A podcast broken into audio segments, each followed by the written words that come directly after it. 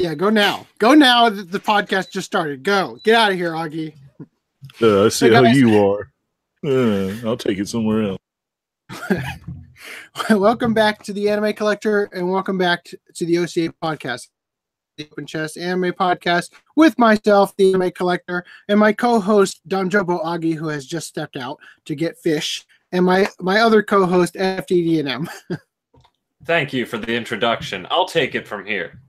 Now, our first order of business is going off to the anime collector for our first uh, story. okay.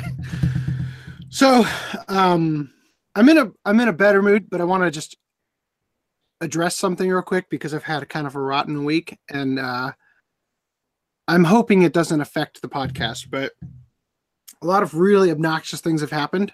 For instance, last night, um, I didn't get any work done because my daughter was not sleeping the entire night. My wife was up till 1 a.m. and I, I walk in uh, the bedroom to grab a water and I'm like, Are you okay? Like it's almost one. You should be going to bed, you know, because of our conflicting schedules where I'm awake at night and she's awake during the day and has to take care of the kids. Um, so she's having trouble sleeping.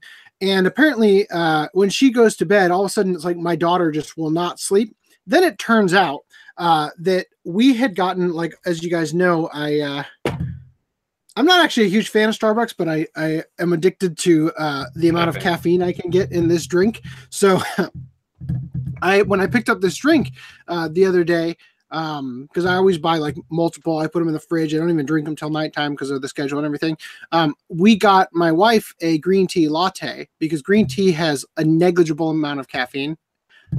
Not Starbucks. Starbucks has 80 milligrams of caffeine, um, and that I, I looked that up like is that a lot? Doesn't sound like a lot because it's milligrams and whatnot. Turns out it's the same amount that's in red bull. Um oh my god. so and just to be clear red bull the article said has a surprisingly low amount of caffeine compared to espresso and whatnot right? But it's still you know it's kind of an alarming amount.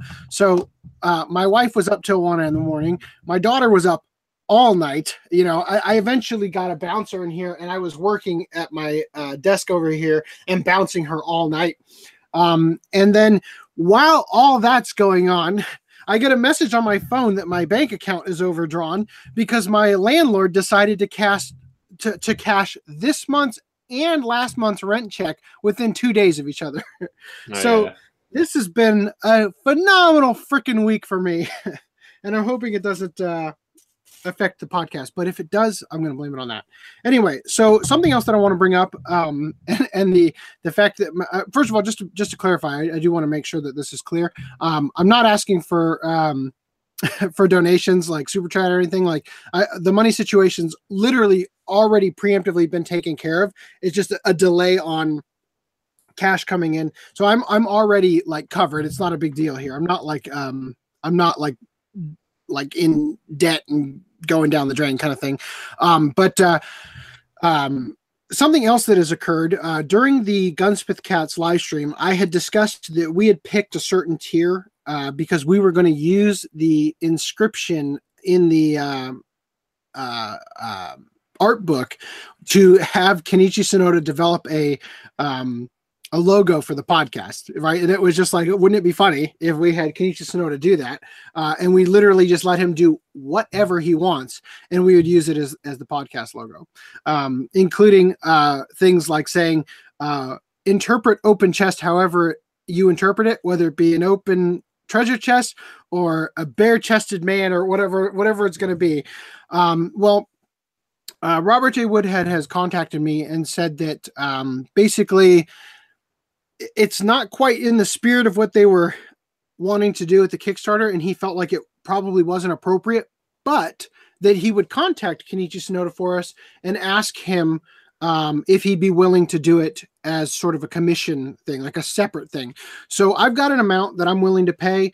Um, I have no idea how much it's going to cost, but I just wanted to bring it up now because um, depending on what the cost is, I'm I might bring it up in the next podcast and say like, hey, if you guys are interested in this, you know, give us your feedback. You know, like what how we should handle this.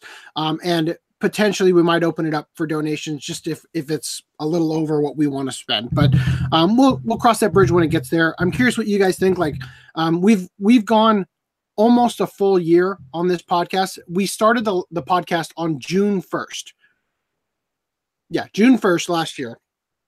So technically the next podcast is podcast 26 and since we do these every other week that's 26 weeks times two 52 weeks which is 52 weeks in a year. But then the the next podcast after that one is the day before june 1st so it is technically the next podcast that's the official one year mark even though the math kind of goes weird because of the every other week thing but i'm just curious what what are your guys' thoughts regarding um actually getting a logo and would it be worth it to actually be able to say kenichi sonoda designed our logo and all that kind of stuff? So i just want to know what your guys' thoughts were on that. Anyway um do you guys have anything that you want to say my my fellow co-hosts here? No. okay. Have a lot. in that case good. Well, referring to the chat, chat for a brief uh, fluffer. Uh, Reese twenty seven fifty three three said, "Get your queso now, folks."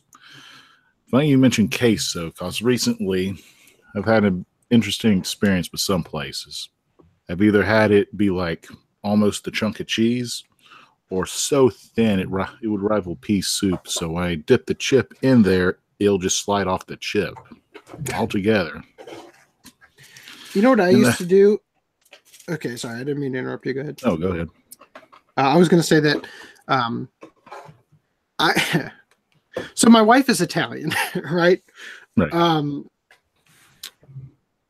she's convinced that her dad makes the best pasta in the world. I've tasted it. It's crap. Mine's way better. Um, and the reason mine is better is because of the sauce. Because if you add a crap ton of shredded cheese into it, the, the sauce gets so thick. that's to your to your queso point. I don't know why that just made my brain go there. So anyway. That that was almost a Seinfeld episode you just described there. yeah, pretty much. my life is a Seinfeld episode. But Um, boom. if you learn how to complain exactly the right way and you get like the the snare uh, sound effect from Seinfeld uh, as like a ringtone, you probably could just be a walking Seinfeld episode. Uh, anyway, shall shall we jump into the articles? Yeah. The latest comment, we will address that later in the podcast.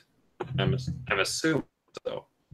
Okay, second latest now. Well, do you want to do pickups first, or like we normally do, or go ahead and get ours No. out of the way? I thought you were talking about Reese's comment about venison.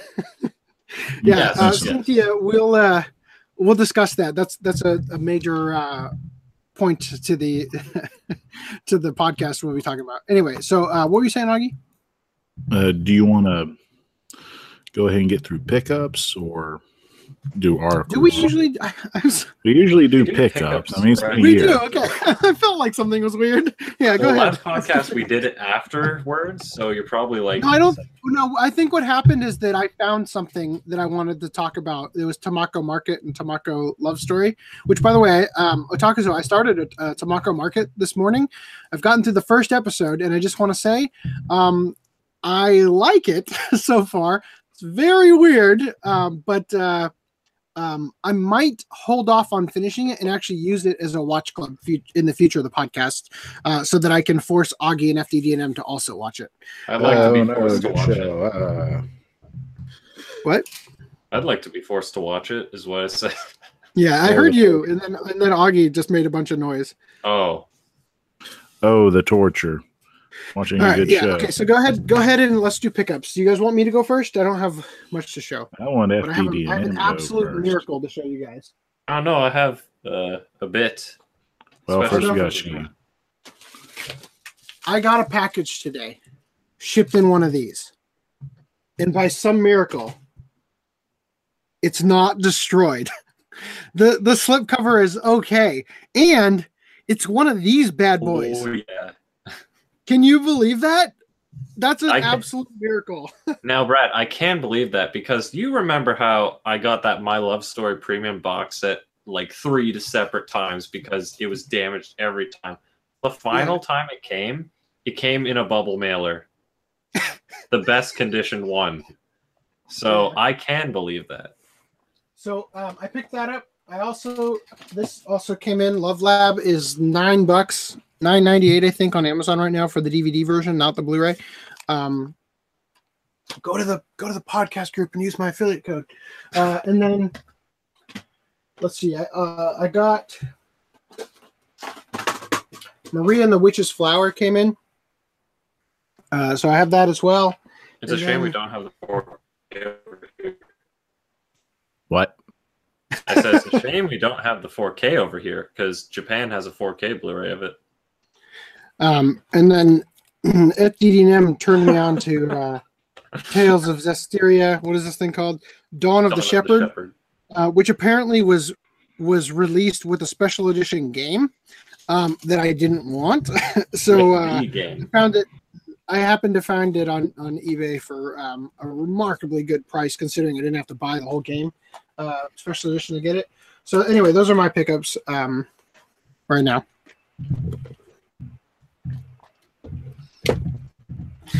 F man. Next, F man. go.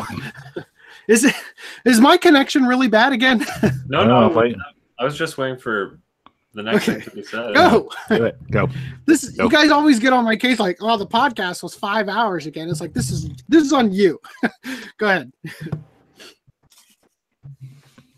Go. I'm gonna put the camera on Augie so I can eat this bagel. Is it really Behind the scenes, you're bragging about having like 12 series to show off in your pickups. Go for it. Okay, okay, I'll go. So one of the few, one of the titles that we're going to watch, not this, not this watch club, but next watch club is Miss Kobayashi's Dragon Maid. Ooh, Oh yeah, I got that too. And I got this when it was a better deal, but for some reason I didn't know that the license was up. But Maria watches over us. Yeah, I've been meaning to pick that up. Is season three supposed to be just an OVA series? I have no idea. Okay. So next we have Captain Harlock, Endless Odyssey. Which thank you by the way. You are very welcome. Oop. It saved you like a hundred bucks. Yes you did. Yes you did. Follow up next, a series that I'm not really looking forward to, but I can finally check it off is Read or Die the TV series. You're welcome. Oh. And a follow up to that would be Read or Die, the movie. Ooh.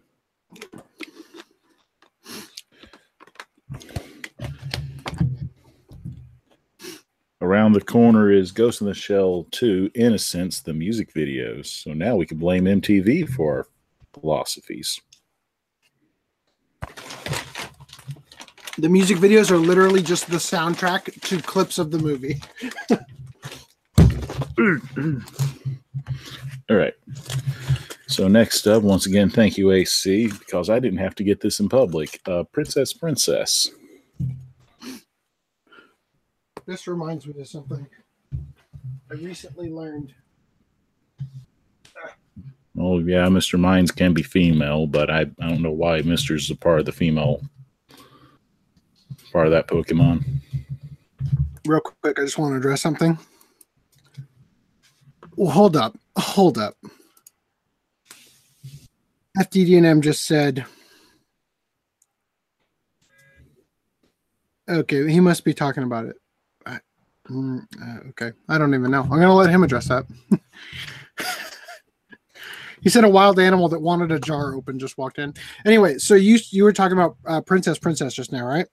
So Yes, I yes, was going yes. through my I was going through my collection, moving stuff around, and I noticed. I think there's like bloody snot on my Kashimashi uh, art box. Well, let's hope that's not. Yeah, well, I don't want to even think about what else it could be. Um, I don't know how it got there. It's underneath the the What's the full Additional title of the show cover. on the spine anyway? girl meets girl. Hmm, that's not helping. Kashimashi. Girl meets girl, the complete collection. Right, I got that too. Yeah. Oh, you mean it's not helping the uh, the blood? Yeah. yeah. yeah. Or whatever. I'm assuming is blood. I, I, anyway, so so I just wanted to share that. Share your gross stories using hashtag OCA podcast. Okay. Um. Let's go back to Augie. Gross stories. Why, obviously, Herm, Hermes, the wind of love. The wind of love. The wind of love. And guess who made Wasn't this guess a, uh, this? Yeah, Happy there was a Science. cult. Yeah. The Happy yeah, Science. Happy Science cult. cult. Which, if you read up on, it's pretty much taking a lot of religions, putting it into one, and more likely a tax scam. It's. Japanese Scientology. That's exactly what Scientology does. And also, to get this out of the way, once again, thank you, AC, for J2 Jubei Chan. Jubei Chan. In case you didn't know, there's a CG soundtrack available. It says on like all the discs.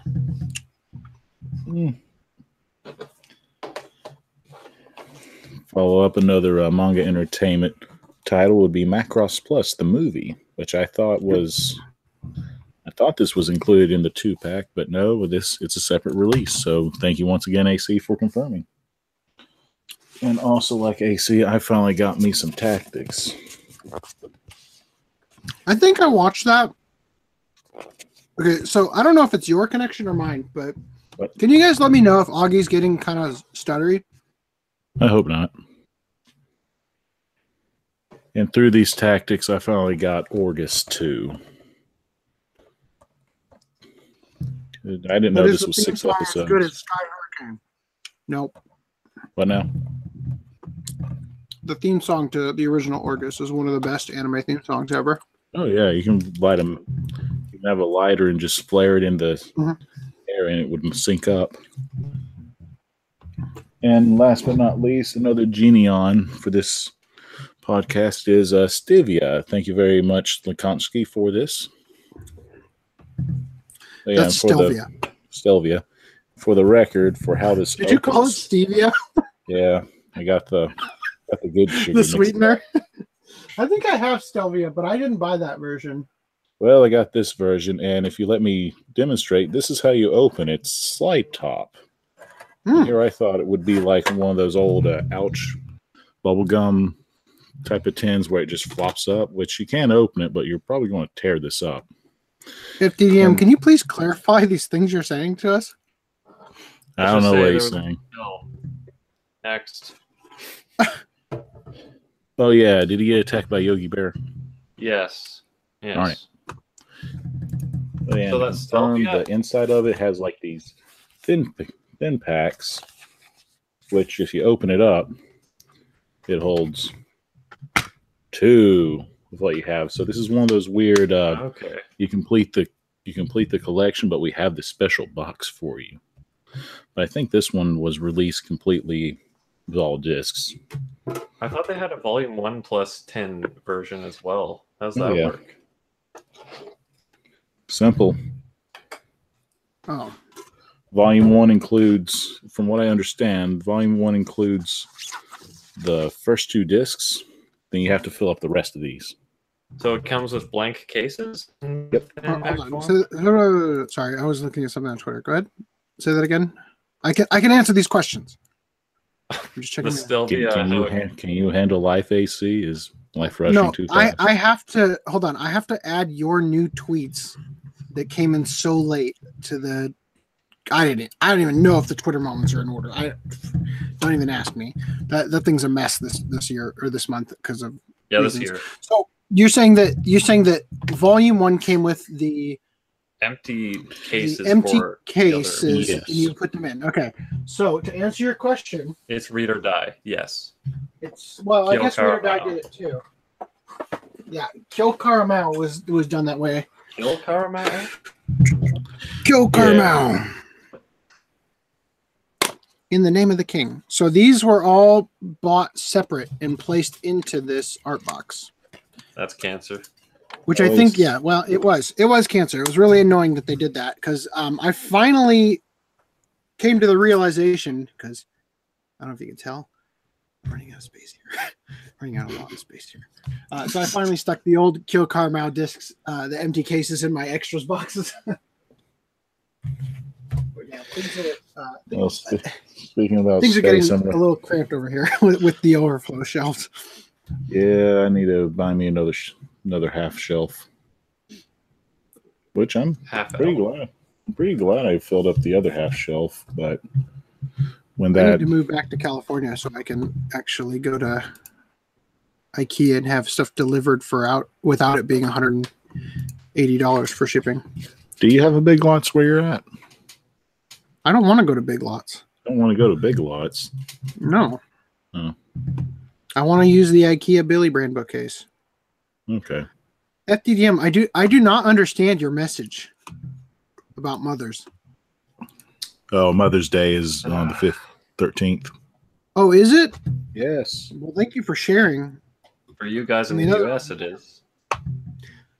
My mom died before the start of the channel. Oh, I'm gonna wake up at five thirty in the morning on Mother's Day. Yeah, you know, tell us about your uh, devilish plan so it can be logged on the uh, on the internet for when your neighbors uh, file a lawsuit. Are we uh, ready to Hey. move on? Hey, I need to. Hey, I need to get up and take care of stuff. Weird Al is gonna love your uh, plan. Anyway, let's Well, let's get back I to. Uh, Now we have to swap to uh, Wayne's World, the soundtrack, because that's easily Oh. available to me. okay. Anyway, Hello. go on with your pickups. Yes. Okay, so I'll start with the manga this time instead of ending it with the manga. So I got Made in Abyss number two. I'm basically doing this until they actually release the TV series over here because I don't know, it's filling the void. Because I don't want to watch it until I can see the dub. And then we got uh what is this? World's End Harem. I, I thought this was actually hentai, but then going on Mal, it says, "Oh yeah, no, it, it's not hentai." So, and then my brother confirmed that to me. So I'm like, "Okay, whatever, pre-order." Sounds interesting. Uh, there's so much stuff to go through. Um, so let's start with Mermaid Volume Three, which is the one that I was missing, which uh, Brad had for the longest time, and I finally got that today, along with all this other lovely crap. Uh, so there's that Real Bout High School volumes one to four. Was this backwards? So that's one, two, three, and four. I like how you're presenting it. All I'm seeing is a lag, so it's like a magic trick every time we see like a full image. Magic trick. Now, as soon as you, uh, as soon as I bid on your Digi top Digi Ch- Charat, Carrot. whatever Carrot. it is, Carrot. carrot. Um, I I looked into it to see, hmm, what's it worth? Like to give you the price, and I was like astounded by how many different Digicharat things there were. Mhm. So which one is this? I have no That's idea. the original, I think. yeah, does Sentai have a re-release for that, or is Yeah. that something else? Yeah. What's the one that- What's the one that Bandai Entertainment released? Was that re-released? Yo or whatever yo? Yeah, DigiCharat Neo. That's the one that's actually like hard to complete. Uh, Yeah. yeah. I have just volume four of that one. I'm noticing right now. Okay, so my next stuffs is I got Mezzo volumes two and three, not one, two, and three, because I opted for getting the art box separately so that I don't have a extra copy of volume one sitting around. And then So if anybody wants volume one, hit me up yeah, just volume one. because I have an extra copy of it floating then- around now. but- So FDDM didn't. Then Steel whatever Angel Kurumi, the one Mhm. that has the crum- crumpled whatever spine and all that stuff. Do they Yeah. make So it needs to be clarified. We talked about this. We thought that I had suspected in in that broadcast we did that was sort of a private broadcast for the group. But these cases were too uh, small? Yeah, we that the case had been swapped out because the original case had an open disc well. I looked up who originally told me that. It was Augie. he was wrong. He's wrong. So this is Until the they see, you'll case. never know.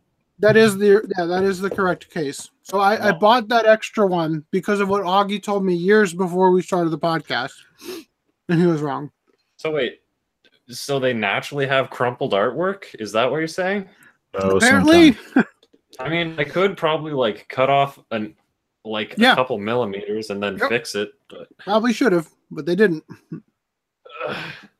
let yeah, might as well get this out of the way. And then I think this one you oh god, you already showed on your end, but uh the Tenchi Muyo GXP doesn't matter if it is or not because I'm showing it again. Tenchi Muyo GXP art box that has all eight volumes because I had the one that had the like four four spaces wide, but I wanted to go all out, of course. And luckily, um, all eight volumes were included, even though it's just the first volume that I paid for.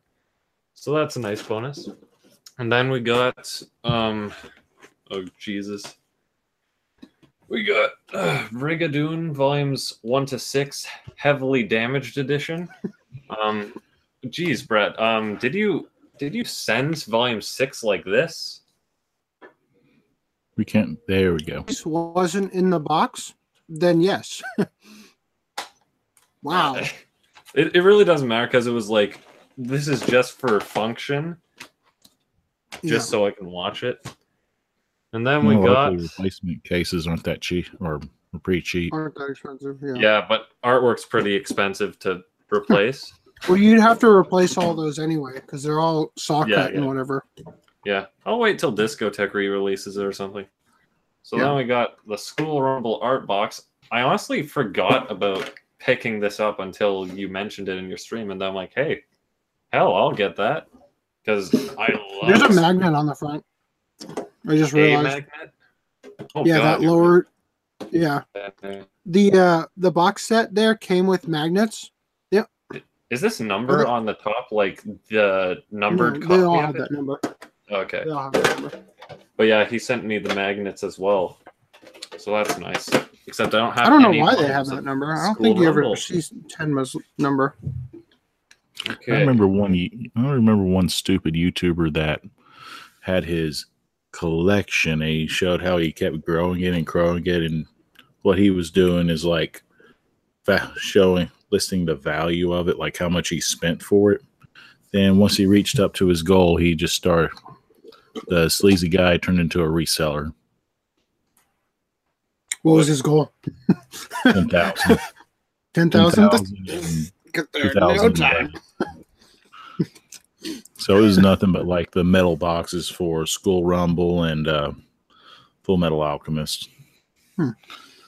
Not that those are even worth I worth a agree, dime. old man. Okay. So my What's old next man pick saying? Oh my gosh, there's so much School stuff. Rumble is awesome. Hey, cutie, honey, thirty.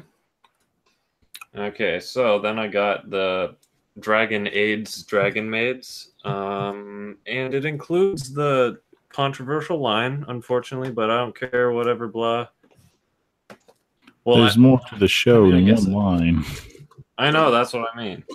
Okay. And then this one, highly anticipated uh, fourth Digimon Tri film. And it's probably going to be like five months till we get the next one, which is sad because I want more of this as soon as I can. And on the other theme of Digimon, I got Data Squad from Brad as well, in excellent case condition. With a That was Canada. That was that was Canada Post. UPS's or or the United States Postal Service's fault. That wasn't my You fault. tried to sell him a pit bull and you gave him an English bulldog. whatever. I'm just happy to have a full version of Digimon Data Squad. And I found that site that's actually like reasonably prices for replacement cases and stuff. Bulk. Then I got Last Erectile, the um, Virgin Slayer or whatever it's called. Fam Silverwing, Part Is One. Is that the name of a character in that season? What Virgin Slayer? No, uh, Fam something. I I don't never know. I that just think of all those uh, modern hipsters that call say "Yeah, fam" and all that stuff. Which, Come on. Hipsters are people who drink Starbucks and podcasts. you're right. okay, so the next one Yeah. I got I'm so original, Augie. Don't you mean next one, oregano? from Brad because the U.S. sellers that sell it for a reasonable price uh, do not ship to Canada. Um, Okami-san. Oh Jesus, I don't think I ripped that or not. But um, that's another limited edition down. There's a little flap that was like completely bent off, but I super glued that. And then we got How how well did super gluing work? pretty well. Because I have this Funimation uh, box of the Dragon Ball movies here, and uh, this this bad boy, the glue they used back then is, um, Not I good. believe the technical term is garbage, garbage glue. so uh, speaking, garbage. yeah.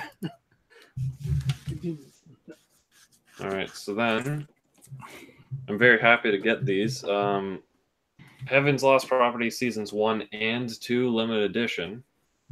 Now, originally, this one I got from that site that um, Brad probably doesn't want me to say the name of, so people don't start buying from it. Um, That and make me sound like such a uh, a bad guy. no, no, this is normal. This this is a normal thing collectors talk to another about. So the UPC, um, the UPC for this, I searched up on that site and it came up with the listing I bought, bought it from, and I noticed after I paid for it that it said in brackets classic, like anime classic version, because there's an anime Mhm. classic of it, and it also said 2014 release, but this is a 2011 release. So I got really concerned. I messaged him up, and throughout it, we clarified that this indeed was this version. So I was really happy because it was a great price because this is one of the more expensive Funimation limited editions out there. And this one I got from Brad. Do you have the movie? Do I have the movie? Not yet. Okay, because sadly they released one mm. movie, but they didn't release the finale movie, which Yeah, but I'm going to import the finale movie because it's actually like fair price to get it. okay. And then uh, this is my last DVD haul.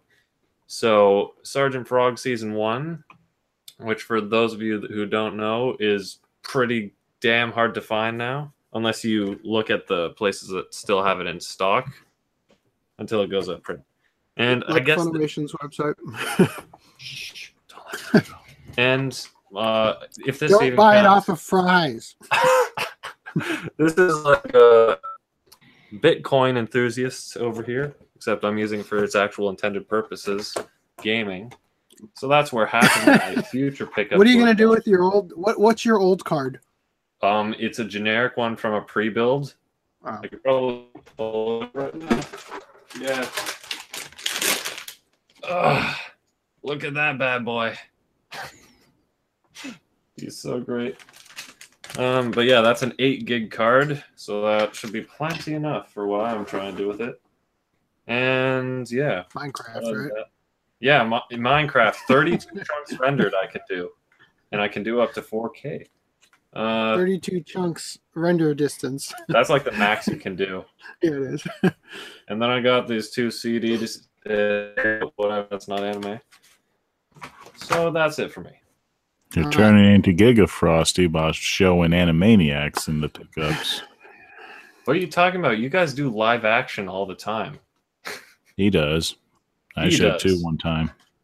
Oh, you're I didn't as- even buy Kabuki Man. I didn't even buy it. Don't give me that. What are you that. talking about? Are you kidding? come What about that? Like one. What about Sergeant Kabuki Man does all those, NYPD? like- The the what you That were probably distributor that you referring like to is when I when I bought the original movie that they turned into Kung Pow. Yeah, but you also had those movies that you're like, this is one in a thousand. Yeah, Oh, yeah, yeah, those the- collections. Those are all Japanese movies. They count. That's yeah, Japanese movie equal anime. Got it. Anime is Yeah. just part of what I do over here. Anyway, um, you guys ready to move on to articles? Yes. Yeah, show the artsy stuff. Starting off with Kickstarter news. Gunsmith Cats exceeded their goals, their wildest dreams, with a total of $350,879, Was there uh, which means everybody's favorite voice actors will be doing a commentary track. Hooray! Uh, moving on. uh, I brought this up a little while ago on the podcast. Just I I just happened to it, it caught my eye at some point, and I thought it looked interesting. I'm just Is that the noting that the thing? uh, yeah that game with the interesting uh, polygonal artistic style they went with. It kind of looks like papercraft. Uh, the game got funded, so I'll just bring that up just in case anybody cares. And in convention news, uh, so you guys know that they do those escape the the room kind of uh, things. Well, they're doing one that'll be JoJo's themed at uh, Anime Expo. So And apparently, for this one, they built a separate structure by these people that's uh, Hmm. running it. So it's not going to be like a hotel room. It, you have to escape a whole structure. which will probably I I I hate to say it, but it's probably gonna be a lot less cool than it sounds. Yeah. Just gonna say that right now. I I just hope it doesn't What? do like play certain musical notes or solve this Morse code out of nowhere. I used to say I used to joke. Uh, I, I, I every once in a while I have a, a post I posted on Facebook like years ago pop up in my memories thing, um, where I said I think I would have a lot easier time surviving um, Silent Hill than Resident Evil because I don't know because not only do I not own the Eagles crest, but I don't know how to play uh, Moonlight Sonata in E minor. Yeah. Because there's all those there's all those uh, all those Puzzles. puzzles you have to do in Resident Evil that are related to some obscure random crap that I wouldn't know how to do. Uh, anyway, so continuing, yeah, just saying, I, I don't think it's going to be as good as it looks, although I do want to do it, uh, and it'll probably have an enormously long line that'll make it un, unworth doing. But we'll see. Oh, and you got to pay ahead of time. That's great. Tickets for. I'll have to read this. I'll have to read this. Oh, $38 for even no, non-attendees. Hold, How does that hold work? up. Wait, why are the ti- Oh, okay. Okay. This is for Phantom. I was gonna say, why is AX more expensive than non-attendees? No, no, you got to read the whole thing. Um, okay, so that's interesting. All right. Anyway, um, yeah, moving on to the next thing. Live action Mob Psycho 100 series will be hitting Netflix in the US on May 22nd, so you guys can look forward to that. Um, I I would like to actually watch the original first that I haven't gotten around to, but but I do own it. Worth it. You Good. own enough to scream spoon like the tick? I haven't watched any of it. I don't know what you're referencing. um, Glass Mask from 1984 is coming to HIDIVE's uh, streaming anime lineup. So that's cool. Uh, glad to see more. Oh, not, hot on the heels of Aura Battler Dunbine. Uh, yeah, so uh, I, I like to see that these older shows are getting some love on these uh, things, and hopefully this show will get a Blu-ray release from Sentai and whatnot. Oh yeah, Um, because is Sentai released the reboot of that series as Is it that the passed. they only did the first half of? Maybe. In theater news, theater release news, GKIDS and Fathom Events uh, set off fireworks anime film in July. So this is going to be on July 3rd, 2018. If Mm, you guys are interested in going to theaters to see it, I have a feeling Anyway. there might be a video about this. uh, I don't. Maybe. I mean, it's it's going to be airing like the day before the day before Anime Expo. So maybe I might go see it. I didn't. I wasn't even considering it, but yeah, I might. I mean, it, it depends on what. We'll discuss this later. anyway, um, Steven Spielberg talks about his meeting with Hayao Miyazaki at Ready, Ready Player One uh, talk event in Tokyo. So I brought this up uh, because it leads into the next thing we're going to talk about, but also because I just thought this was interesting. Where he said, "We talked about the process of what comes first, the story or the characters," and he was expressing the fact that the story is the character. For him, the characters are the story. Um, which is the same thing uh, said backwards. Stories are character, character are story. Anyway, Well, thought that was an interesting- yeah. of Wednesday, so I'm not surprised by them saying similar things anyway. what? Well, I mean, you have Steven Spielberg. He made Hook. That's like a definition of whimsy. Then you have Miyazaki, which Oh, depending on Whimsy. movie- I thought you said two fathers of Wednesday, and I'm I'm like from the Addams family. yeah, that's a strange yally. Who who would Mr. Addams be with, Lurch or Fester?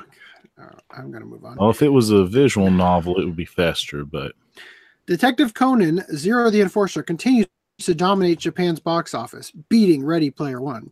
Good. And Japan box office, Detective Conan sells more tickets than Avengers Infinity War, even in its third weekend. I'm scared. Uh, so I bring this up partially because I'm dying to just yell from the mountaintops that I care so little about Avengers and Marvel movies in general. I'm curious if anybody else feels the same or if I'm alone, uh, alone. in this. It's one of those things where you see so much popular stuff, and because you're not an asshole, you don't be a contrarian and just shit on everybody's parade, telling them how dumb it is. But on the inside, you're you just want to scream, "For the love of God, stop making Star Wars movies!" anyway, so I'm uh, moving into the next thing. This was actually kind of it's it sounds more clever than it actually is, but uh, they did an Avengers Infinity War promo where they turned it into a, porno. into a JRPG battle. Right? This looks way more interesting than it actually is when I skim through it.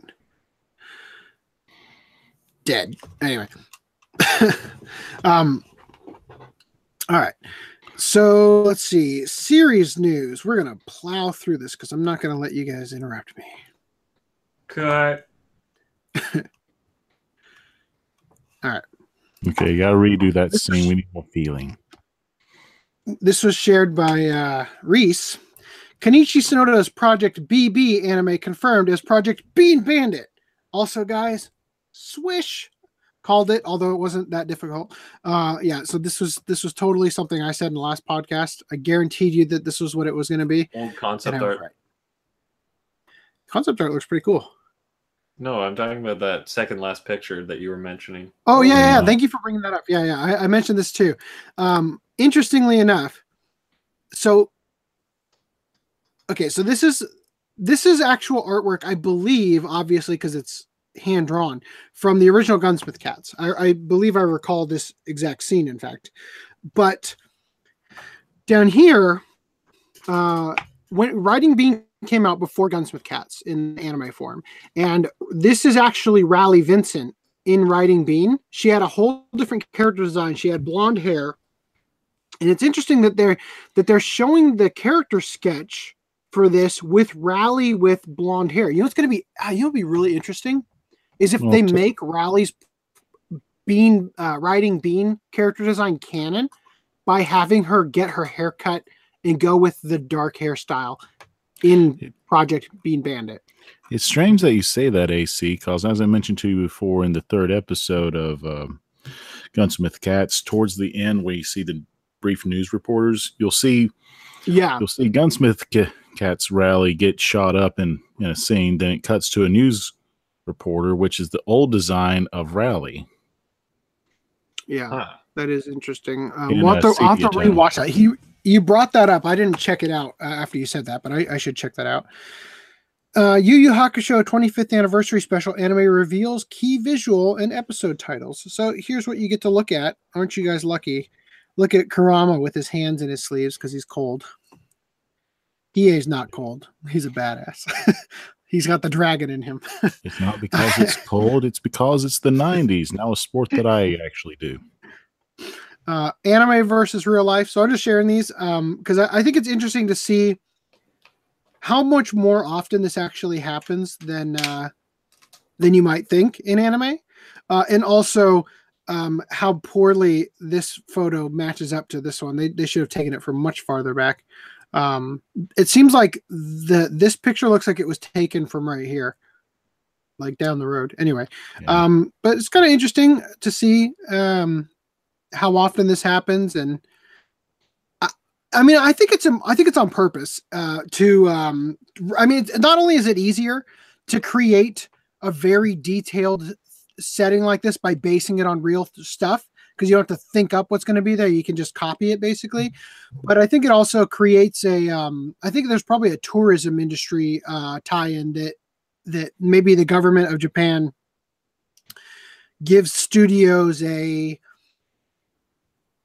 for lack of a better word tax incentive or uh, what do you call that a subsidy um, for this kind of stuff like i wonder i wonder if that's a thing i wonder if they do that to get people traveling and bringing in cash and everything Well, um, even if it's even if it's the local government of that prefecture, you know, rather than let's say the federal Japanese government. So Well, I I, I think that's kind of interesting. I'm noticing some other anime with this. If you ever watch like uh Metabots, for example, when you have the character who boasts about octopus balls, they start talking about different regions and stuff. I think with Japan it might be an e kind of they might have an ego of which region you're in, kind of similar to how people act with college football or basketball. So might be be more of the people cheering for their hometowns or the places that they actually play. Either way, I like this because this kind of gives you more incentive to want to vacation over there. Yeah. So I would say if I was the Japanese, that the trick would be to set all of your anime in the cities with the biggest population. Anyway. And then you have farming shows. Oh god, this this just flashed something in my head. I'm not gonna bring it up, but I, I worked on a project in like 2011 for a building that's really oddly, like even more oddly shaped than this. And I recently saw from the uh, Facebook page of the the business I, I worked at that uh, construction had started in 2018 on the thing we'd been we had been working on since like 2008 probably anyway um I really wish That's a big Shamachu would get get a release some sometime, at least for season one. What, you mean what? amanchu Amanchu, yeah. i don't think i could look at this face for a long time She's like a Muppet. all right and another one you don't have to be psychic to find hinamatsuri's real world locations uh so yeah just again i'm just gonna quickly go through them I re I when I was working at said place I was just talking about, I learned that the reason buildings do this is to put more corner offices in. In case anybody oh also, wait. This guy, I felt like when I saw this, I'm like, wait a minute, is this that guy from Steins Gate? Reese knows What I'm the talking main character? no, uh, Reese Reese shared a uh, a Hmm. post about Steins Gate. This looks like the guy who was interested in the guy dressed up as the chick or whatever. it Um, looks more like anyway. the Titan from uh, Gundam Zeta. I don't know. I'm going to keep going. So this I thought was really interesting. Higurashi When They Cry crashes the set of last period TV anime. So this show is going to have an episode where the basically the entire cast of Higurashi is going to actually debut like they're going to be in the episode. So the third episode of last period entitled Hand to Mouth Life will feature guest appearances by the cast from Higurashi.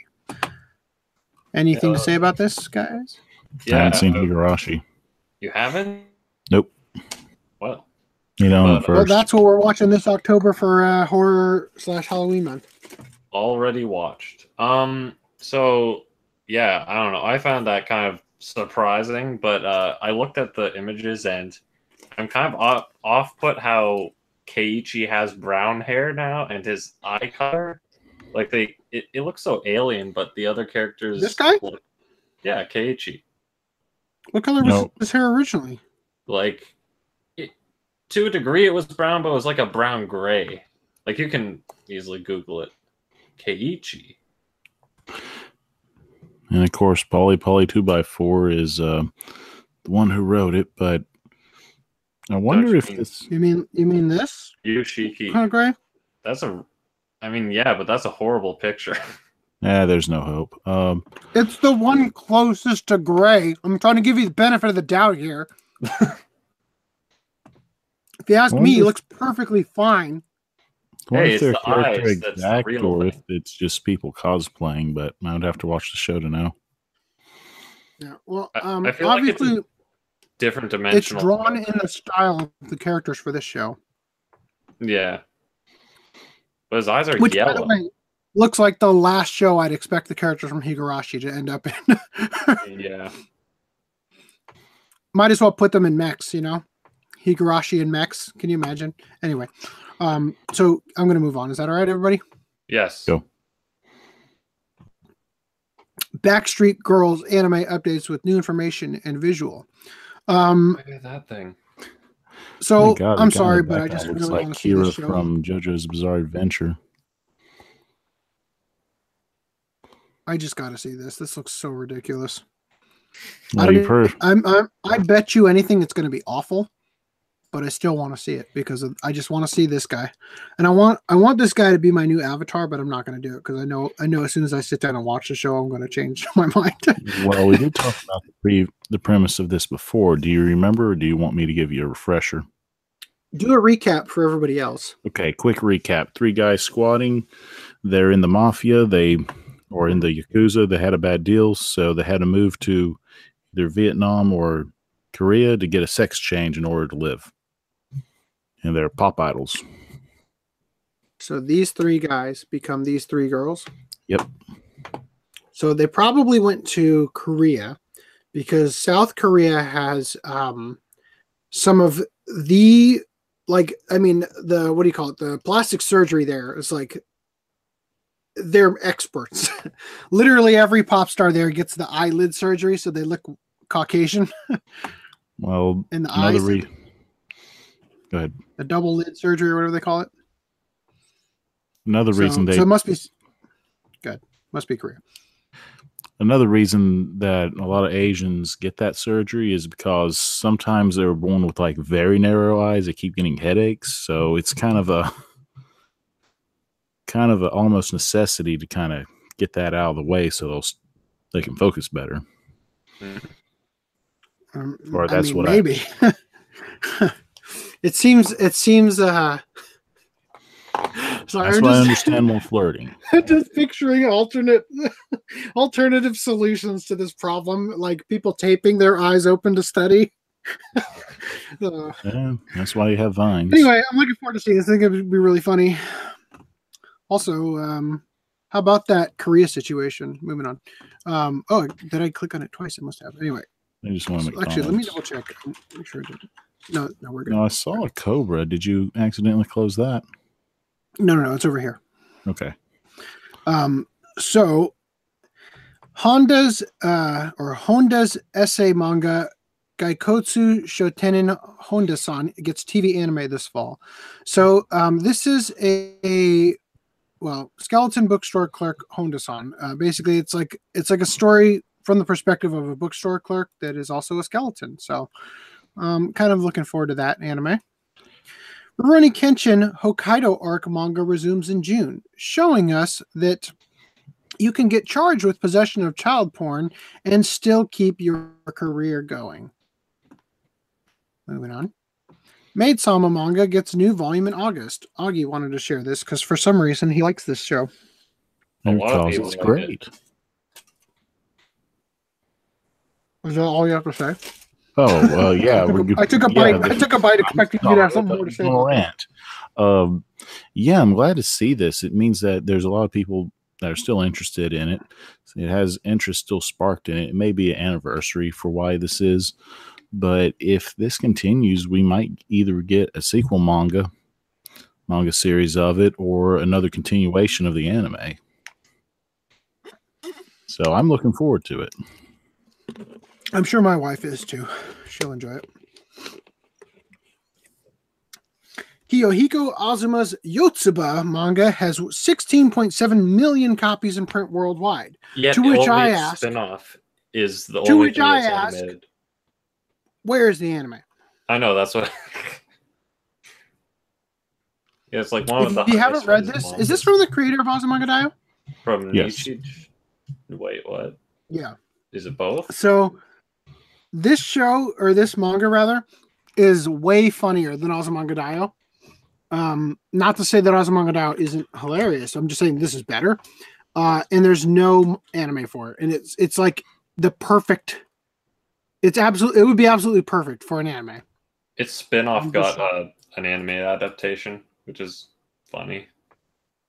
That's true. What was the spinoff called? Box Chan or something. Yeah, Something like Gainax's Princess Maker 5 is coming to Steam this month. So we're in the gaming uh, news here. Uh, this Princess Maker, if I'm not mistaken, was um, th- Well, this is the what they made right Petit. Princess Yucie off of, right? Yeah, his butler. Yeah, her butler's right there in the corner. Yeah. So this is the game. I mean, it's the game series, not this particular game, perhaps, but but this particular game series um, is what they built the anime Petite Princess Yucie off of. And here's the Cobra Party, Carta meets King's game in Cobra Party uh, card game. So I don't know if you guys are interested. It's a tabletop game. There's a thing you can watch here that I'm not going to play. A tabletop I thought- first thought- person shooter. So what's what's going on with the party? Is this a game or What did I just say? It's a tabletop card game. Oh, trust me, AC. I have a friend. I have to keep repeating to him eight times in order for him to actually listen to me. It's gotten to the point Well, where I, I, I was to talk I was in- joking, but I, I Oh. then I realized maybe my connection's really bad and you guys didn't hear anything I said. I like how Sega Genesis it looks for Yeah. the cover. His hair looks funky to me, but anyway. Well, Um, it's the 70s, going into 80s. Before release news. want to briefly say that that glass mask is the thing that they only released one half of. It's this glass mask collection one, more like collection only. Yeah. Um, Discotek rolls out new and rescued anime licenses this summer. Banana, the kitty who lives in a banana. Haruka Nogisaka's Secret, Peretta. Um, Prezetta. Pereza. Eat Man, and Eat Man 98. man. So the original Eat Man that's already been over here, that was Eat Man 98, right? They didn't actually get the original Eat Man over Uh, here yet? Technically, they were both available on VHS, if I'm recalling right. Yeah. The 98 is what Bandai Entertainment released. Right. And they only had, they only had the first episode dubbed, if I remember correctly. Yes, either the first one or the second one as well. Yeah. More like and then. Bye Bye Lady Liberty coming to Blu-ray or hybrid. They say Well, hybrid, but these all just say Well, not a good example there. It's it's just Blu-ray. It doesn't say Blu-ray and DVD on it. That's not what Discotek does, right? They do They do some combos. They typically do Yeah. for the Lupin films, though. Is yeah. Oh yeah, maybe. Bye Bye I, I know Lady- I know Reese likes to uh, create his own hybrids. What? Anyway, so yeah, he buys them on DVD and on Blu-ray, and then tosses one of the the the cases in the trash. Yeah, for some He- reason. if I recall correctly, he said he burnt an effigy for them. Wow. Um, for Bye Bye Lady Liberty, honestly, if you cut like two scenes out, you pretty much have a Saturday morning movie. Mm. Okay. I mean, you can easily make that rated G or play it on TV. Yeah. You have Sister Princess. What? Yep. There's a lot of Lupin movies that are like that, actually. I don't know. Sister Princess. So the first one was released by ADV. Still got that sealed. Then the magic happens. Okay. Finally get Sister Princess, the second season. yeah, I was shocked to see those. And Baldios, the movie. on Wait. DVD, I thought they already released. on released. Blu-ray, and we oh, have Whoa. like the Clouds Like the Wind on DVD as well, as well as Lupin the Third Part Four. The Italian, The adventure, Italian the English Adventure. version. Anyway, okay, I'm going to move on to just mention that this is now pre-orderable, Aura Battler Dunbine. Just the TV Blu-ray. series. There's an there's an OVA that probably won't actually get released over here. Well, you say that, but keep bu- if a lot of people buy that, it might come over here. They're still Fifty releasing single OVA releases. Like, is it wrong to something girls in a hot spring or whatever? So who knows? Okay, There was no love in that comment. you know I, I better uh, I better scroll down before I get copyright flagged for that brief s- segment of footage of Faye. So, exclusive collector's editions for yeah you use cookies great. exclusive collector's edition, the Bebop Crew for five hundred and fifty dollars. The Boogie Woogie box for three hundred and fifty dollars. the Bounty Hunter Steel for $250. All of them different, all of them with vinyl, all of them something I don't want to have to buy.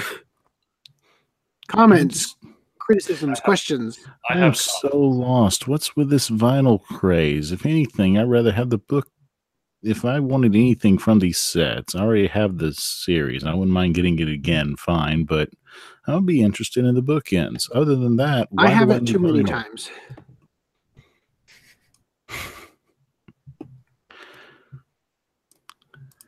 I'm gonna get copyright flagged for this. I just know it.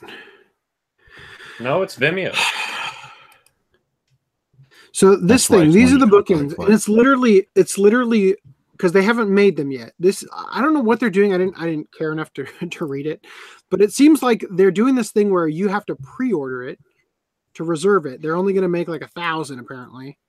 I don't So know, even worse or, or they're the trying to get to a thousand before they even start production on it because this is just concept art, right? And so the bookends are just pictures of I, I just I don't think this is going to be nearly as cool as as people think it's going to be. It's going to get I just I mean, it is 550. I'm just done with the bubble here. I'm done with it. I'm done with this limited edition bubble that companies are just they're just pumping more and more air into. It will burst. It will hurt. Bubblegum Crisis. No, it's cheaper than this, but Way cheaper. I find it strange that they're doing this, but still sort of cheaper than what they're doing for Legend of Galactic Heroes. But at the same time, the, he- with the different versions, it might equate to be the, be about the same. Well, here's it's something I'll say. together. At least they have something that'll go in my bookcase. Hey, hey, let as well. You just have to take it out of the box. These have vinyls yeah, you can't which put I'm in not, which. I'm not willing to do. anyway, so I just, I think this is I don't think it's worth it. Uh, how th- I can't imagine this could possibly be any better than all the previous releases, except that it has knocking on heaven's door uh, the the movie which uh, previously known Digipack. as cowboy bebop the movie um, so it's got the movie other than that which already by the way has a blu-ray release from whatever company held it bandai or whatever had it um, I think it was Miramax. Sony. I think I think you're right. I don't, I'm not gonna look for it. It's behind the over overflow stacks. Um, so I don't know. I just I I'm done. I'm done with rebuying stuff just because it's the 20th anniversary of some crap. Because I guarantee you, in 10 years there'll be another another thing. You know. And it's just a it's just a cash grab, and I, I just I don't I don't like it. I don't. I mean, we already have the Amazon exclusive, the Funimation exclusive, the all the stuff from the previous set, and I just don't expect this to be any better. It's just a cash grab. And let me ask you this: Has anybody ever cared about lithographs ever? Does anybody care about these? They're shiny. But who actually gives a crap?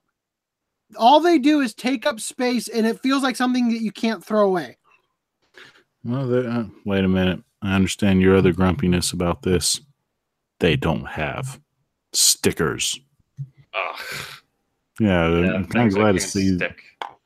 Kind of glad to see that they took the sticker chart out for this, which wouldn't make sense for this series anyway. All right. Can I say my comments? Yes, please.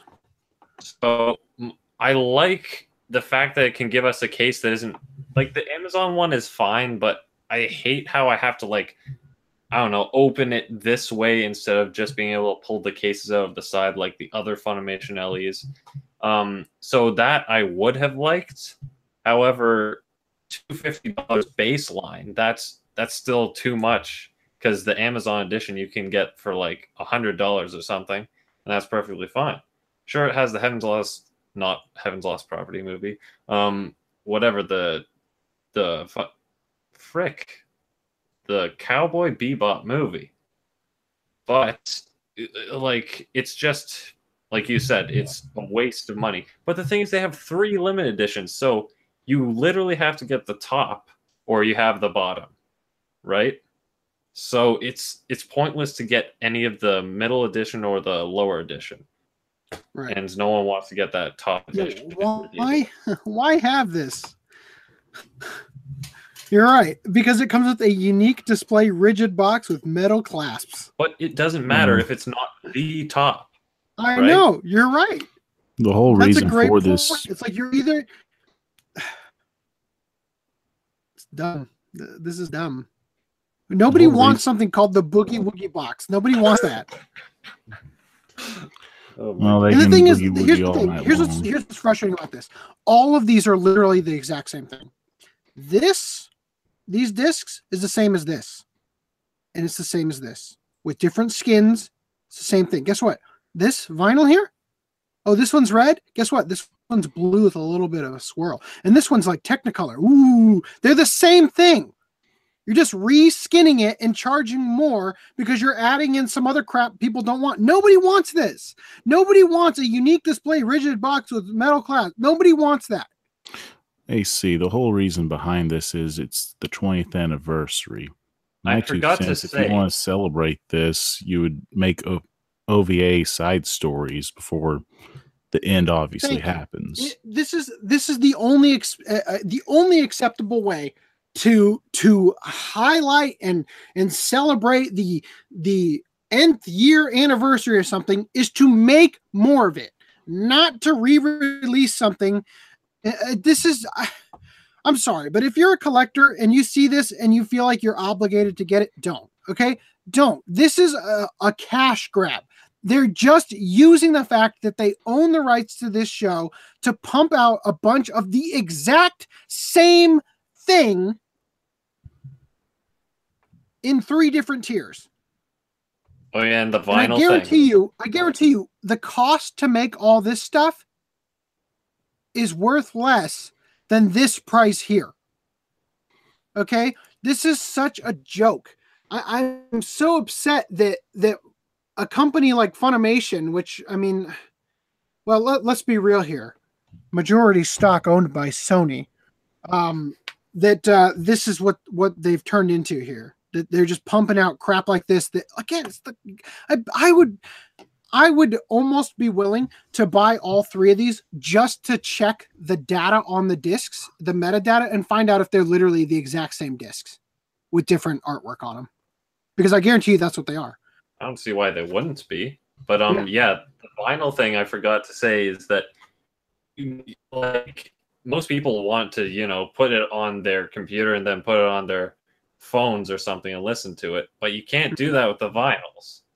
And like two people are going to have the vinyl player, but because it's a Blu-ray box and because it's the collector's edition, whatever, these people obviously want quality. But when you have vinyls, I have to like go back to the 80s or whatever and grab my my record player. You know, Okay. You do Well- realize that there are converters that can Hold up. take records. Let me just say, FTDM, I used to think the exact same way that you do, and I don't think that it's invalid to have that argument. However, I did view, view uh, I visited a Barnes and Nobles and and noticed that they actually do make modern versions of record players that they sell there. Um, Yeah. Personally, okay. So here here's the thing about here's the thing about um, records. On a CD, data is digitized. So it's represented by pits and lands, just like a DVD or a Blu ray, right? Mhm. So it's literally just like it goes in, it comes out, it goes in, it comes out. And that represents to the laser a series of binary codes that is translated into the audio. that one's analog. Yeah, On an analog, it has curved pits and valleys and land uh, and all that stuff. So so that does have a more clarity, a richer sound, all that stuff. But I don't care. I'm not an audiophile. I know some people are, but you know what? If you were, first of all, this probably has already been released before. I, I would almost guarantee it, the way that soundtracks go. And second of all, sell it separate, Funimation. Just sell Yeah. it separate to the one guy out there who actually wants this. And look, he's got three choices of the exact same thing. I think I've, I think I've belabored the point. I also think it's kind of funny that um, literally look at this boogie woogie box. Look, the same thing but in color. Oh my god. It's the same thing but in color, and and the the layer is in front of the uh, uh, in front of the, records on this one. Just one. one real quick after I mentioned how all the Cowboy Bebop labels on every release are cancer because it's the Japanese. I want to look at a glance and see it says explicitly Cowboy Bebop because I am brainless. I need something to tell me you are Cowboy Bebop, right? but um, At least the cheap one brainless, says just say that's. English. I know, yeah. That's why I was like mildly applauding that version. But um Yeah. back to the vinyl thing. The thing about audio is that I learned in school is that essentially at a certain point it's indistinguishable the quality. Like Yeah. it can go like 20 megabytes for per second and you wouldn't notice the difference from 320, right? So Yeah. the thing is, if you're like me, you can extract a CD at really high FLAC. rates. At yeah, Yeah, FLAC. flat quality. I do flex. So that's essentially like as good as you're gonna get. Even if you put on a vinyl compared to a FLAC, it's virtually the same. I mean, sure, Right. you can probably some other people that are vinyl enthusiasts can probably say otherwise, but honestly, there's literally no point in vinyl for me. It's just a collector thing. To like, yeah, sure, it's nice to have the vinyl, blah blah blah. Anyway, Look, and this is kind of like the the laser disc thing, and I think that we should we should illustrate this point.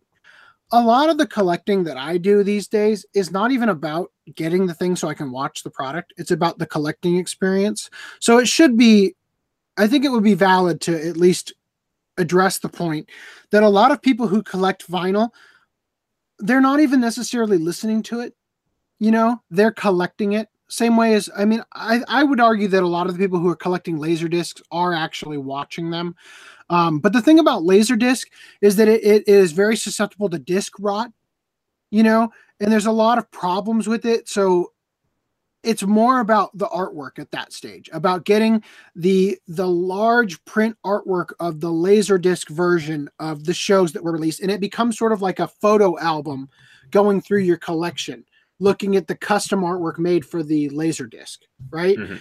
um, so i do think that there will be some people out there who are interested in a vinyl record of the soundtrack just so that it's something in their collection. They might not even really listen to it all that much. Most people who have vinyl records probably have one or two records that they listen to a lot and the rest of them just sort of sit and gather dust you know? But it's part of their collection. And i don't mean to diminish anybody's collection by saying that i don't see a value in this crap here but i am still just saying that I, it's disappointing to me that funimation is is attempting to pass these things off as a great exclusive collector's edition when they're all the same thing just reskinned know? exactly. and that to me is really irritating and and i think that you know people are showing them that in that they've got 273 uh pre-orders here or whatever and 64 of this one and nine and it's it's funny it's exactly as you said people are either going to get the highest tier or the lowest tier you know and and you see that in the numbers here. Only 64 people actually care about this one you know? And so anyway i think i think we've belabored this point. I've i've made my oh let's find out why 1000 units. In order to get the products manufactured we have to meet a minimum order number. Yeah so so as i su- uh, It suspected was 500, um, you said, didn't you? no no no. That was for dvds when uh um That's when I was talking. About. When it came Robert to Woodhead. the disc okay so you have to keep in mind there's a difference Oh, here okay, yeah. that these have things like bookends and whatnot. So they're going to want to, the numbers will change when it's additional products that are not just DVDs because it's also vinyl and all that stuff. It's different. All right. So Right. I, I will give them that. I, I do think that's a valid thing here. Um, if the set doesn't hit a thousand, will will it never be created? Yes, as mentioned above, manufacturing requires minimum quantity. So if it doesn't hit the goal, it doesn't get made. Don't let it hit the goal. Oh, thank Uh, God. What I if hope none that of these sets? happen. Oh, I want to hear this one. Then we're all going to carry that weight because none of the sets will be made. Let's let's hope. Let's hope that that's how it ends up going. Uh, I hope it doesn't some just so. stuff from the show to answer that. Look, I'm just saying that the yeah. Uh, Never mind. I want to not work just so I can say that I have a copy of every Funimation limited edition. And I'm talking about the limited Yeah. editions, not the cancer editions. Yeah. We'll well, I'm just saying, like, look, if it doesn't get made, guess what? so they're saying here, oh, we all have to carry that weight because none of the sets will ever be made. Guess what? At the 30th anniversary, guess what? There will be another set. Okay. This, I guarantee you, 25th anniversary, even, you know, uh, 25 years ago, Cowboy Bebop came out, and then they're going to almost just pretty much pretend that, uh, that this whole thing never happened. And hopefully they'll take our advice and not do this crap again with three things that are the exact same thing with a little difference here. I, I just, I can't. So, okay. Well, I will say this now that I'm actually recognizing what this is, this is a carrying case of all of the stuff would fit in here. So I guess there's that. I guess there is some credibility there that I can I can understand why somebody would actually want that if you were one of those collectors who wants the coffee table piece, you know, which I'm not. I'm absolutely not that guy. But I, I will say that now that I've recognized that this is actually a clasp, um, yeah, okay, yeah. See, for some reason I thought this was like I picture this as being like a um uh it's a DM a science screen. project uh you know like the displays where they have i thought these were folded out towards us and that this was literally just a, like a cardboard that makes more sense okay so Okay, i will redact my comment Jeff, regarding the boogie woogie box on that thing say what Hmm. Um, think I accidentally said something out loud. I was joking that uh, with what you're saying, I can see someone, if it was that size, use it as like a game master screen or a dungeon master screen. Oh yeah, no, that's what I'm talking about. That's what I was thinking. I th- I thought it was one of those. I thought it was folding towards us here because I couldn't see the bottom of it. But yeah, I see now that it's actually like a sort of a hexagonal, maybe shaped box that actually looks like it holds the. Uh... So you know, uh, Funimation, I'll give you that. Okay, um, at least you considered uh, for that type of collector. Although I will say that there's there's a bit of decision fatigue that comes with giving me three options that are wildly different in price and all the same thing. all right. Anyway, anyway, so I just want to see what else he's saying. Yeah. Go for it. Sorry, what? Go for it. Yes. Do I have to pay immediately? No, your information will be gathered, but your card will not be charged until the set reaches its goal and is confirmed for production on May 31st. Can I reserve more than one? Yep, yep, yep. You got a woo long. They only allow that because they don't think they're going to meet their goal, right?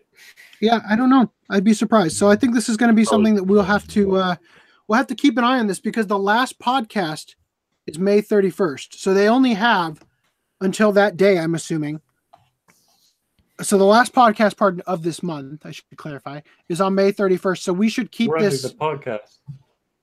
we should keep this in our like like sort of what we did with League of Legend of Galactic Heroes. We should uh we should keep this in our you know early discussions and just look at where they're at, where the numbers were, and where they are by the time uh, we see them. By the way, these these are mentioning the reservation counters are not live. This one was last updated at It's 4:30 um, Central Standard Time. So um, we will we will have to look at these numbers as time goes on throughout the weeks. Okay. Anyway, Yeah. um, and I'm going to. I don't, I'm going to regret clicking on this. Oh God! What if I just want to buy the soundtrack? We can we can only sell this soundtrack vinyl bundle with the collector's edition. Vinyl only set will not be available. What if I just want to buy the movie? We will be releasing the Cowboy Bebop movie as a standalone release in the future. Okay, good. Good. Because I want the slipcase version. Yeah, if there is a limit to the number of collector's editions that can be reserved or produced, no, because you're gonna obviously. Why aren't you doing? Why aren't you hosting this project on a crowdfunding site like Kickstarter? Here's the short answer: We fucked up last time. the short answer: We're not looking for crowdfunding for this set. By providing these three sets, we want to give you the power to choose what you're getting, which you could have done through Kickstarter. We're not asking for funding, and we're not answering it a yes or no question. We're trying to figure out what kind of set you want. Oh, anyway, Hold on. You Anyway, almost missed anyway. one question. When will I receive a copy? Oh, man. yeah, I didn't, I didn't want, I didn't want to care about it. Random merch news. We are making great time on this podcast. We Keep are. Going. I just have to be screen. enraged in order for the podcast to go well. AC. I feel like there's 20 items on random merch. Did you Yeah, put the there's a lot, back they're- in? no, of course not. I don't. I don't ever want to talk about those again. So I, um, I don't want to show this, but I yeah. Pause. We're showing it. Pause. Pause. uh, Discotek actually put the uh, the Fist of the North Star body wash uh, commercial on their uh, YouTube channel. Your body stings. So they'll Anyway. license the live action shampoo anime. That makes no and sense. also, I noticed in the last podcast that I made a joke about the uh, how I liked how Rao's fist bursts out of the actual bounds of the of the body wash, Does and it? it, and that that that entire thing I said got totally like ripped out from the uh, um, from the actual uh, Okay. podcast, like because of the bad connection. Hey, look, we're live right now. Um, also, uh, go ahead and like this video, everybody, and make sure to uh, favorite and all that. I all was that. about to mention Anyway. that on the Please subscribe. I know, I always forget. 3D data for Miss Caretaker of Sunohara So heroine Ayaka's life size figure revealed. So, by 3D data, they mean a model, a 3D model. So they're I'm telling you, they 3D print these things now. Like if you're wondering why the sculpting quality has gotten so freaking good on uh on figures, it's because they're 3D printing them now. They I was build them in the thinking about computer. They build them in the computer, uh, and they they can. The nice thing about sculpting in a computer is you have the undo button, you know. So they they sculpt them in the computer, and then they uh, uh, 3D print them uh, once all the details are signed off on and perfect. You know, uh, saves a lot of money. I'm Anyway. starting to think Japan doesn't have any uh, milk storage shortages for a while. Yeah, because this figure, which by the way, is life size, life size figure. So if I asked for a milk dud in a theater, would I be harass- arrested for sexual harassment? what? Uh, it's a trick question. Maybe. Okay, Err on the side that's of caution. go in life. I had a Anyway, so this thing. was from uh this was from the same day as our last podcast, but it was uh an article that I guess came out. I don't think I talked about this in the last podcast. If I did, I'm sorry. Um, but this figure came out of Green uh from uh from you know it's it's basically Gary from the but from the game because you you played as red and not Ash, right? And Yeah. Green was the the rival's name, but uh, as they're making a reference to Professor Oak not remembering his grandson's name. To me, that was also like i don't i don't remember my my rival actually getting an ev Yes, he gets an Eevee. Uh, in which version because when because they The other always had him get the other one like you get charmander he gets squirtle you get bulbasaur he gets um charmander he know gets well, e- any either version. He ends up getting uh, Eevee when you fight him in in the Elite Four. I think he has Oh, like really? a Jolteon in most most cases. Okay uh, it's been it's been years since i've played i literally have is- not played pokemon except um I the last time I played Pokemon on Game Boy was the the Japanese version of Pokemon Silver, which I got close before it that. came out in the states. To me, this So guy. I- probably- Good. to me, this guy is probably the best rival and champion in all the series, to my opinion. I like to think that this is his Yu-Gi-Oh. Uh, What do God, why is the name of it? Millennium. Puzzle. Millennium Puzzle. Damn it. That joke would have been way funnier if I had remembered that. I thought he was going to say uh, Emotional Crest. I forgot what that's called. Anyway, moving on. Come to the Velvet Room with Persona 5 mm. Caroline Justine figures. Beautiful. I want sure. them. I want all the Persona 5 merch. Pre order for $140. There's only one thing wrong with what you said, FDDM. What? You didn't say Disgaea. Love Live Sunshine. You get new figure inspired by Blu-ray jacket illustration. Something about the angle of this photograph, the that looks so weird to me. It almost looks like they modeled in the index of refraction of the part of her leg supposed to be underwater. Well, they probably did looks that for thin. balance. That's bizarre. They really, they really like I mean, look at how How butt? voluptuous is the word I guess I'm looking for. They tried to make her butt, and then her leg gets so skinny, and this leg looks short. Doesn't this leg look like? Okay, I'm gonna ruin Okay, this. figure for AC, me and you have the same legs, but there do exist such legs No. as chicken legs. Look at the look at this leg in the back, and now look at this leg, and tell me it doesn't look like she has a freakishly small leg on this side. She looks like she has creamy hamstrings. I'm I'm, I'm really ruler. salty in this podcast. I'm sorry, guys. I'm glad I started this podcast with the. Uh, you know, this one looked really terrible too.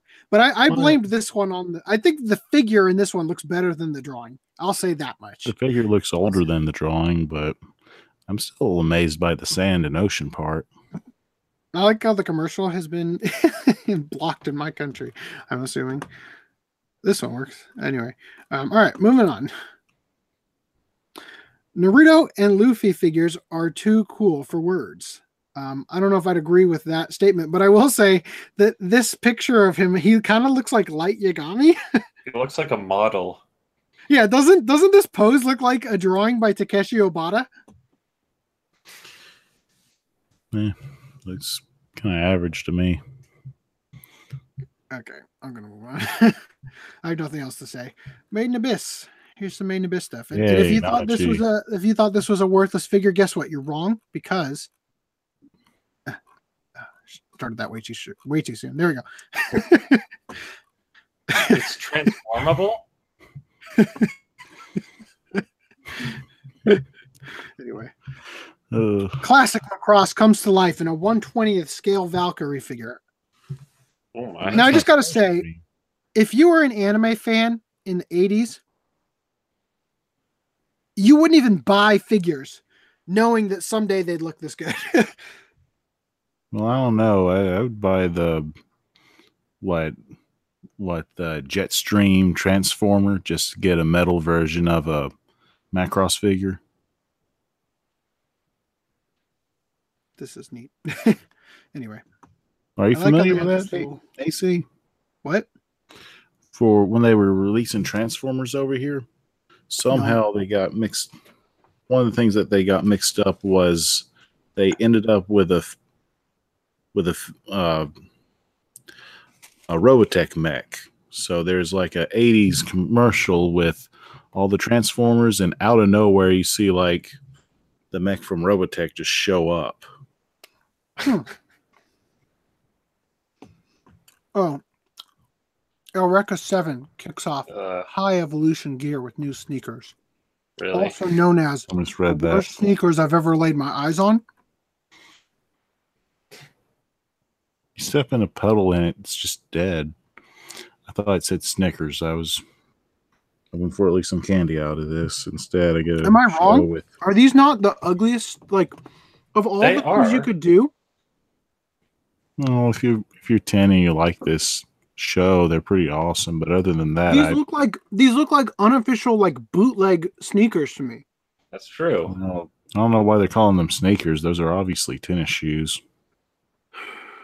I'm not going to argue semantics on on such a stupid thing. But Almost looks like dance shoes at that from that angle. yeah, I know. Now that I've now that I well actually this is the sole. I just realized this Oh. wasn't the back of the shoe. I thought this was the bottom Oh, of the shoe. Like, there's no traction whatsoever. No, but that's that's got to be the sole of the of it, like the insole. Yeah, on the sole. Anyway, yeah, I love this with the Jade X Eureka Seven logo on the sole that will get worn off in a matter of a couple months as your sweaty foot sits in that shoe.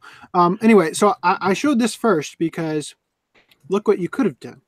A really cool Doraemon plushie.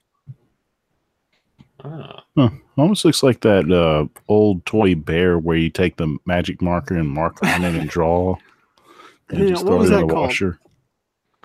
Yeah, the what? Yeah. Oh my gosh. washables or something like that.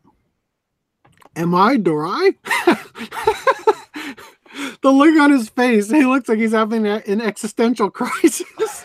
I wonder when Disney will release the series that they brought over here. I freaking hope they release it ever. we can get Madoka Magica perfumes, guys. So Oh, this is what. I'm learning about Yeah. Japan is that for a price, your new startup perfume company can license uh, characters from uh, Madoka Magica or any other dang series Oh and boy. try to try to sell based on the. Anyway, Gotta look fancy for the party. Berserk go Guts ahead and uh, run collabs with Coca Cola for limited edition bottle. I feel like I'm the only one in my area for this, but I really like those bottles. I don't know why. I guess because of the shape and some of the narrowness with it being aluminum, it gives like a different cold. My Let's. OCD hates this bottle and this bottle for their bottoms. So FDDNM, I feel like you've been interrupted about five times in a row now, so I'm going to let you go ahead and uh, say what you want to say about this and the previous thing. Uh, I forget what the previous thing is probably, but um, yeah. it was the I hate Doraemon thing, I think. No, no, Madoka Magica perfume. Oh, oh, I was just saying a little comment of, uh, oh, they're gonna make a Berserk Guts perfume next. um, yeah. What, what's the I'll just say again? right now, the number of ideas that come up with we come up with on this podcast that I would absolutely in a heartbeat do if I had disposable money to do. I absolutely would start the guts line of Ber- Berserk per or uh, what is it? Per- Male uh, cologne. There we go. No, it has to be perfume. I'm still man. I'm still Don't looking for man 24 the fragrance. I've never seen it sold in stores. I know about it. I've never seen it. It's 24 the fragrance. Smell like a patriot. Um, But yeah, for Anyway, this, so- I hate yeah, consumable collectibles. yes, agreed. Agreed. Like- I, I've like- I've reserved myself to not collect this crap anymore. Yeah. That's the reason why, actually. anyway, so Agi, for you, J World Tokyo welcomes Hakyu Hoshin Engi to the table. Ooh. Did I ever mention how I think that uh, that thing in the beginning looks like a freaking Killua from Hunter x Hunter got like turned into a cow or something? That's a hippo. I was gonna say, I it looks like Moomin. it had a fusion dance with Killua, and then also Yeah. turned into uh, what's what are those things called on Dot Hack? Grunty. Yeah, grunties. Yeah, except that it's also it's also apparently a uh, has a steering wheel and it's like a bumper car. Hey, I would ride that. Uh, kind of wish we had those around here. Tokyo Disney is selling Snow White tea sets. Where you read that, it's uh, anime at I finest. I wasn't planning to share this because who cares? But then when I saw how beautiful the pictures were, I thought, well, I better share it. Somebody uh, somebody your- used their art degree to uh, full effect take these photos, and they are beautiful. So anyway, moving on. But what do you put in your tea set? Wake up the little gray cells with Detective Conan coffee. Once again, I say again, if you have a startup in Japan, you can put any anime character on it for a price. Okay, see, I just realized why things just didn't make sense. I was accidentally watching the YouTube feed. Ah. Pour one out for the latest Touken Ranbu Sake uh, collaboration. So once again, so this is this is where the difference is regarding consumables. Because with this particular one, you can have your cake and eat it too, which by the way is not a dumb phrase. I'm so irritated with everybody who doesn't understand what that phrase means. Does Hey, anybody out there not get that? AC, that's like calling the kettle pot black. Kettle no, pot that is black. also a phrase that makes perfect sense. I don't know why people have trouble with it. But anyway, with this one, uh, you can consume the bottle, but keep this as the sort of uh, you know keepsake. I think that I think that's great. I think that I think that this is the way to do a, a consumable. With the Coca Cola thing, you're just going to keep that can until it eventually gets dented, and then you throw it out because you accidentally sat on it or something. You know what I mean? Like it's, it's just it's. though. I think it's a I think it's a can. The Coke one. No, no, this. I think it's a. Oh, this one? Yeah, I'm saying that you you drink this, throw it out, but you keep the handkerchief thingy, oh, the okay. wrapping cloth. Yeah, like this is the the thing that you keep. How much is it anyway? I don't know. something amounts of the end. there, well, it said uh, 3024. 2024. That's not the yen symbol. That's That's uh, rupee. PG rupees.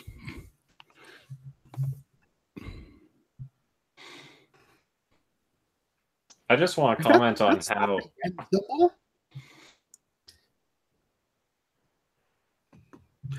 There's no way it's twenty-seven dollars. Oh, this has to be like a symbol denoting like times a hundred or something.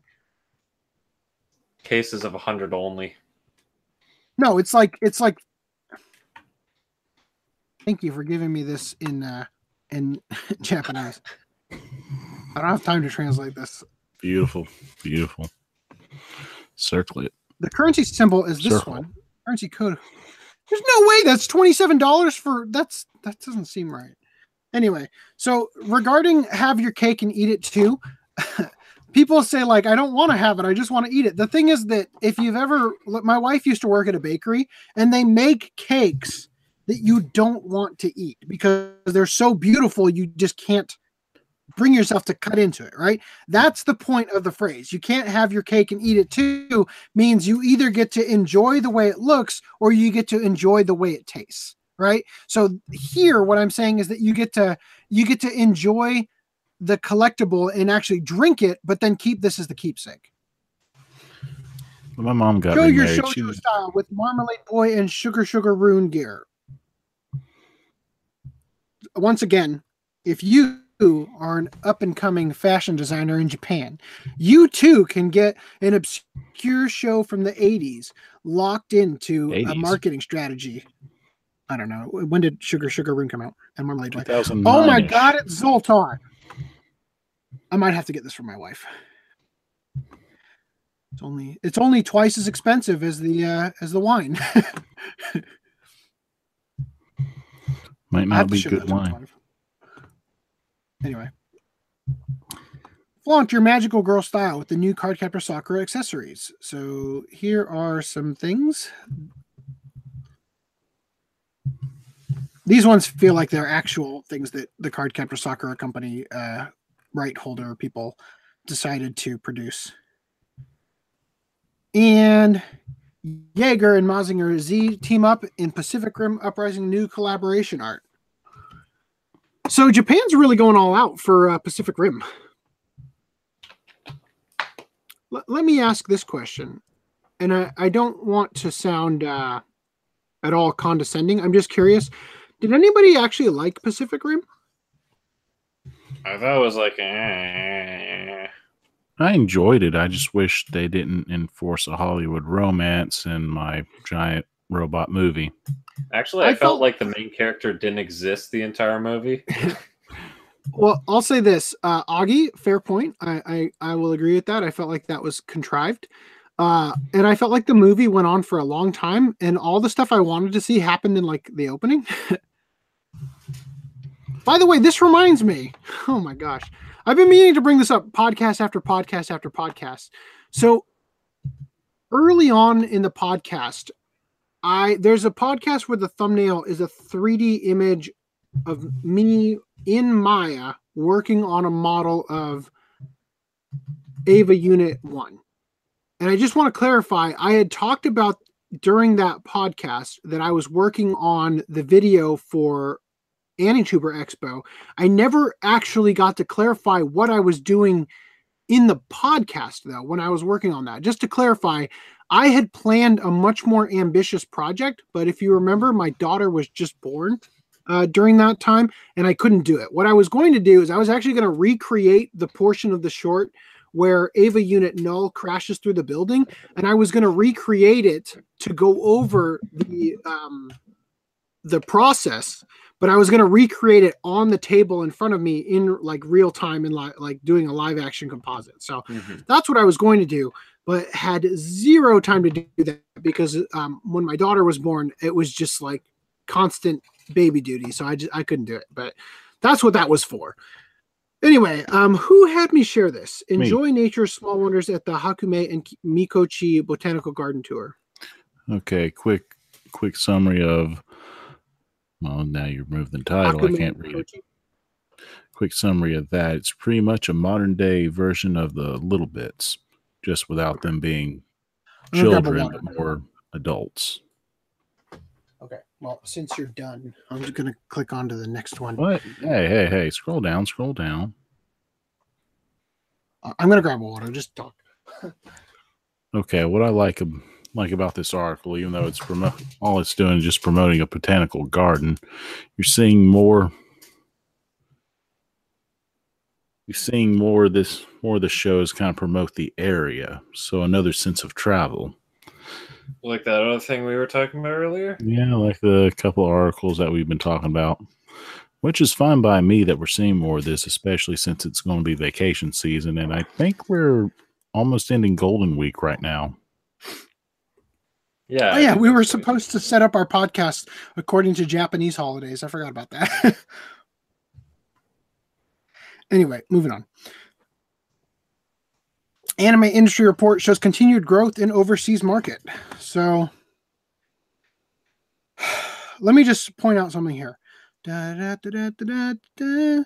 Oh no! Bank uh stock market crash, bail out the banks, and Geneon and and ADV go out of business. Sentai comes back on the scene. Whoa, look at where we went. Right? Is that accurate? I guess. Kind of. I would think 2002 would be a lot bigger. Holy crap. China. Insert montage of Trump saying China.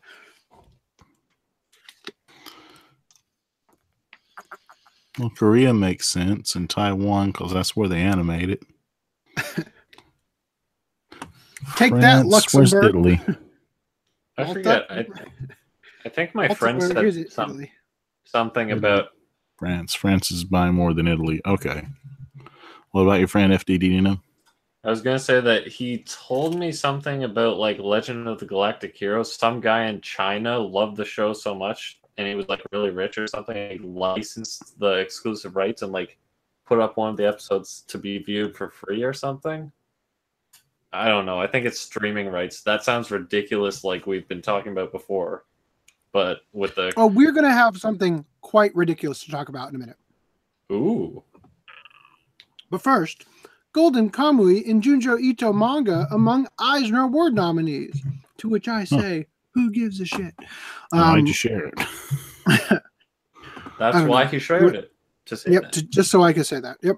Hasbro acquires entire Power Rangers property from Saban. So here's the question. A, why did Saban feel like they needed to sell it? B, what does Hasbro think they can do with it? And do we care? Hasbro No. probably wants it to further monopolize the toy industry.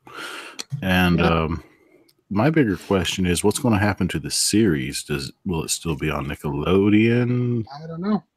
My Eh, son is they going to watching the one the that takes place in New Zealand right now. Oh, that's not a good one. it's better than Mystic Force, Are but any of them good? Let's be real here. eh, a lot of them are pretty good. Lost in Space and Lost Galaxy had a really good ending. Other brands that Hasbro is acquiring from Saban, Saban as part of the deal include My Pet Monster, Popples, Julius Jr., Luna Petunia, and Treehouse Detectives. I think I lost a brain cell reading that. I'm going to go to the next one. Ghibli Park on track to open in Aichi in 2022. Okay. Pretty This small. looks for- delightful. Oh yeah. Hey, I went to Legoland for my son's birthday. How That big place was is it? teeny tiny. Teeny tiny. Hmm. Okay. Wait a minute. Hold on. Hold up. It's in a hangar. Well, of course, of course, Miyazaki loves planes. That's why you have an aerobat uh, overtone on some of his movies. Reese says, "Call me when there's a Jizzly park." Once Probably again, have the things I would do if I had the disposable income. Well, we probably have to go to Taiwan for that one.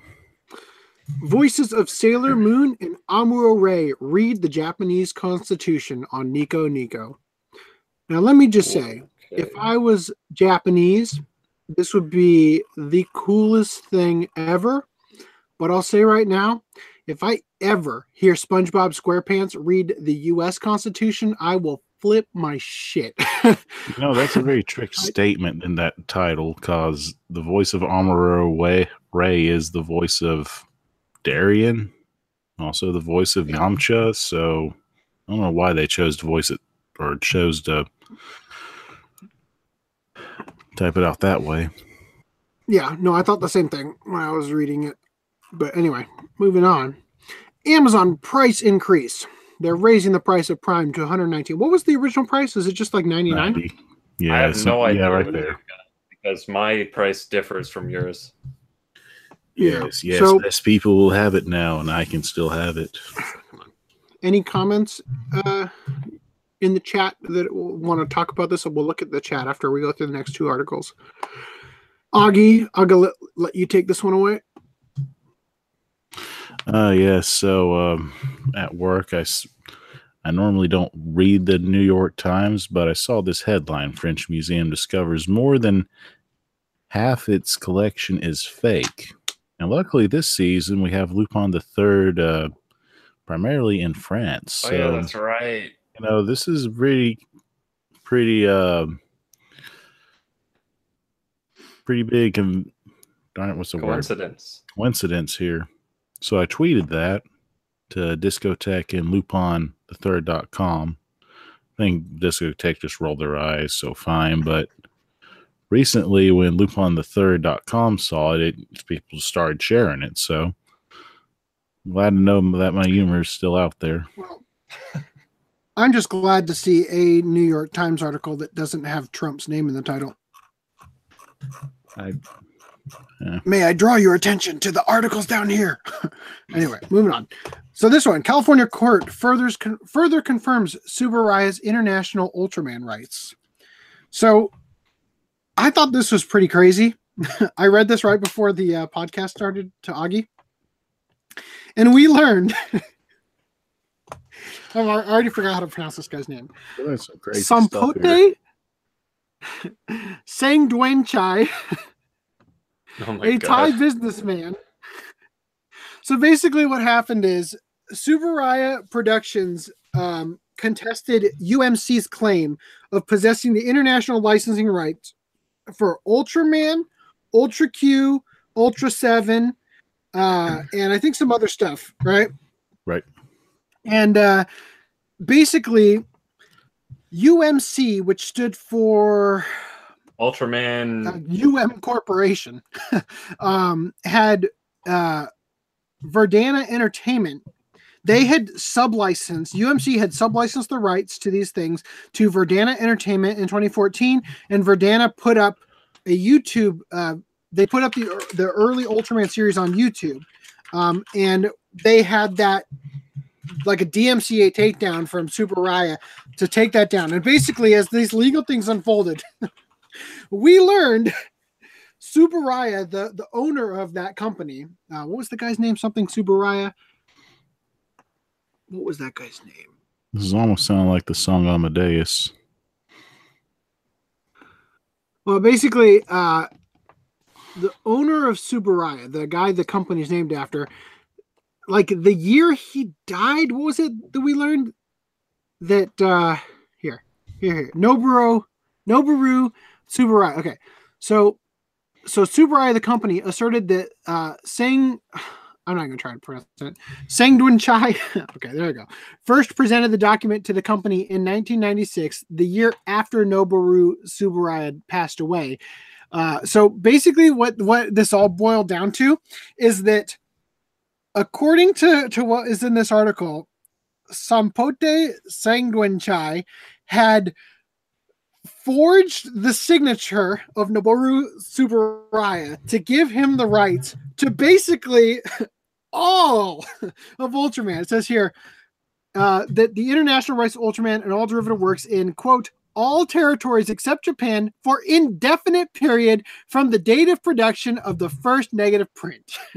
right? So he basically, uh, according to this article, had given himself permission to have everything by forging the signature. Something that, for some reason, in Thailand, where he's from, was uh, he was convicted of forgery.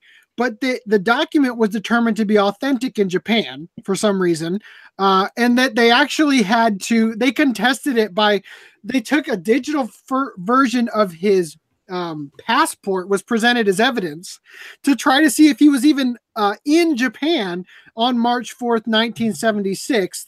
Uh, to which they, the judge noted that digital copies, uh, such as the one presented in evidence, are easily altered or forged, and they could not prove that each separate image, meaning like all the pages that were scanned and put into the PDF or whatever, uh, were from the same passport. But I just, I just think it's so funny that from the way it sounds at least is that this this Thai businessman Sampote Sang Swangden Chai had uh, had literally swindled for like decades Tsuburaya's rights um, to just have them and and distribute things and sub license and all. It just it was like the con of the century. I thought that was so funny.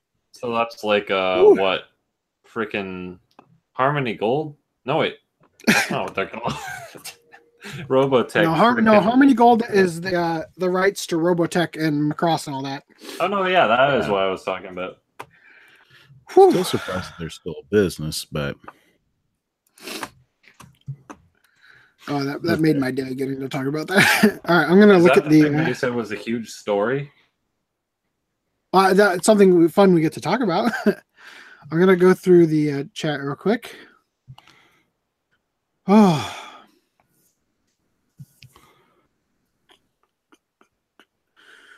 Hey, that mecha guy's here, like probably an hour ago. uh, da- da. wait. They don't have mellow yellow there?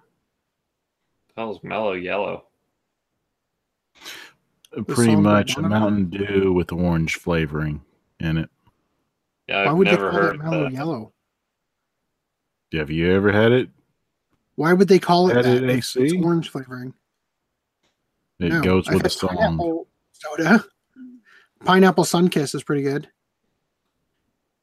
That does sound good.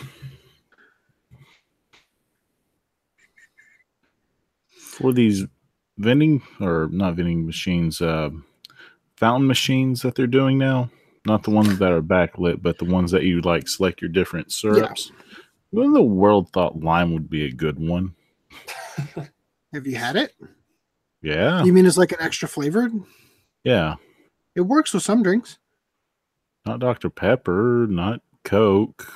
I'm, I'm just gonna go ahead and, and read this out of context from Old Man. Big butts are in style now. Real women are getting implants to make their butt bigger. Oh. Yeah, if they To which that their mega guy wave. replies, "Not about that fake asset."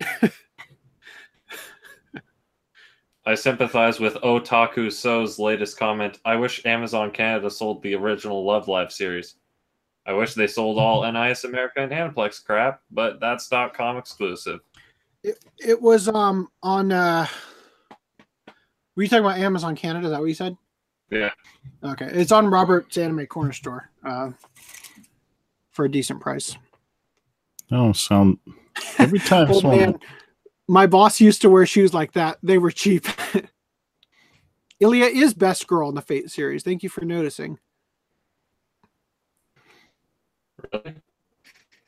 What's up? I just said, really? Yes. No, I'm Reese says something something Hello Kitty dildo something something yeah anime Yeah. is weird. By the way, I Okay, didn't so know there was Otaku- this. That's interesting. Otagaso was pointing out that that symbol was the kanji for yen. I, I'm very shocked. I always would have thought they would have just used the symbol. That's like me writing out dollars instead of just using the, the, the symbol. There's an see. eBay store I used to buy from. He sells anime glasses, keychains, price figures, promo items. He shipped it So from. Japan. Reese says, I Anytime like the someone first one a lot, but haven't seen the second one yet. I don't know what he's talking about. When someone mentions Robert's Corner Store, I keep having like a Animal Crossing flashback with Red Store. Don't really know if you're going to buy the real thing or if it's a fake. I don't remember uh, Red. I remember Tom Nook. The Fox, the Fox that sells the artwork, and it might be real or it might be fake. I only played the original GameCube one. Was he in that? It, he is in there. I I don't remember. He's the guy with the tent. I spent about a year on that game, and then I just had this moment where like, what have I done with my life? Are you are you sure it's I a never- year, not a week? I never touched it again. It, it also it also took up an, an entire memory card. Yeah. which That's was why they a gave you the memory card. An entire. It came with a memory card that game, so that because they knew that it, it took it takes up an entire memory card. So my brother Well, used the memory card it memory came with, and I erased my Super Mario Sunshine data to play it. And then I regretted it because I was on the last level of Super Mario Sunshine and I'm itching to play it later. Um, I've noticed there's a lot more uh, people than usual, like different people that we haven't seen before. yeah, and I, I actually am a little bit surprised about that because uh, MangaPod um, overlapped our time slot here. No, Did anybody Crazy. come here from MangaPod? That'd be interesting if they gave us a shout out. Did I, where do you guys come from? Tell us. Tell us right now. or maybe they just saw that we were live because as i was looking at that as i was looking at that um that video for uh Discotek it was saying like hey the anime collector is live now Is that not just because you're like associated with seeing anime collector content and stuff? why why would my channel be promoted to my channel while i'm live Because I'm so assuming you you've searched can subscribe. Come on. you can't subscribe to yourself Yeah, but you can watch the videos and uh, it will be in your suggested and stuff more often. i often. just think it's weird that it's Have some it's ego, suggesting AC. me to watch the video i'm literally making right now anyway um i don't have amazon prime membership i can't say amazon prime. If you order at least $25 you get free sh- what? I mean, i'm sorry. Is that really a thing? That's been a thing for a while. you've got to be kidding me. I'm canceling amazon prime. I am canceling amazon prime. I never knew that was a thing wasted so much money on on a company i actually pretty much hate. Um, they at least give discounts on game per okay so that's true. That is true. Not that it's usually that much worth it but um, the thing about pre-ordering with amazon prime is that if the price dips Pre-order price you will always get the lowest possible price before release date. I got a super good deal on that newest Resident Evil game because there was that E3 uh, deal thing. You got 20% off. And then I had Prime, so I got an extra 20% off. And then it came a day early. So Um, mellow yellow. Um, now that I've seen it written, yes, I have had it, and you're wrong. It's not mixed with orange; it's mixed with lemon. it's like a lemon and lime drink. It is a lemon and lime drink with a little bit of aftertaste of orange. No, there's no orange in there. You're just crazy. I'm crazy. It's a citrus blend drink. It you can blend that in there. Next podcast, we see AC opening a can of Mellow Yellow and reading the I've back the of pepper it. in the fridge right now. Everyone likes Dr. Pepper. Mhm. All right, so Let me ask you this: Yeah. Is Dr Pepper better than Mr Pibb? yes, What the hell's Mr. Whatever you said? Coke's version of Dr. Pepper. Dr. Pepper is technically a Cadbury Coke.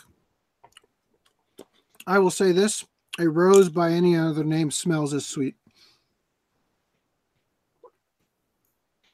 Would I drink that option if it was the only if that was the variant in the store? Yes.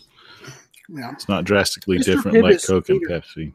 is a little bit sweeter than Dr. Pepper. Um, has less of a Dr. Pepper has has that like especially when you drink it out of a can, it has that um, that bite that brings a tear to your eye that that you like suck back in so you don't look like like a wuss.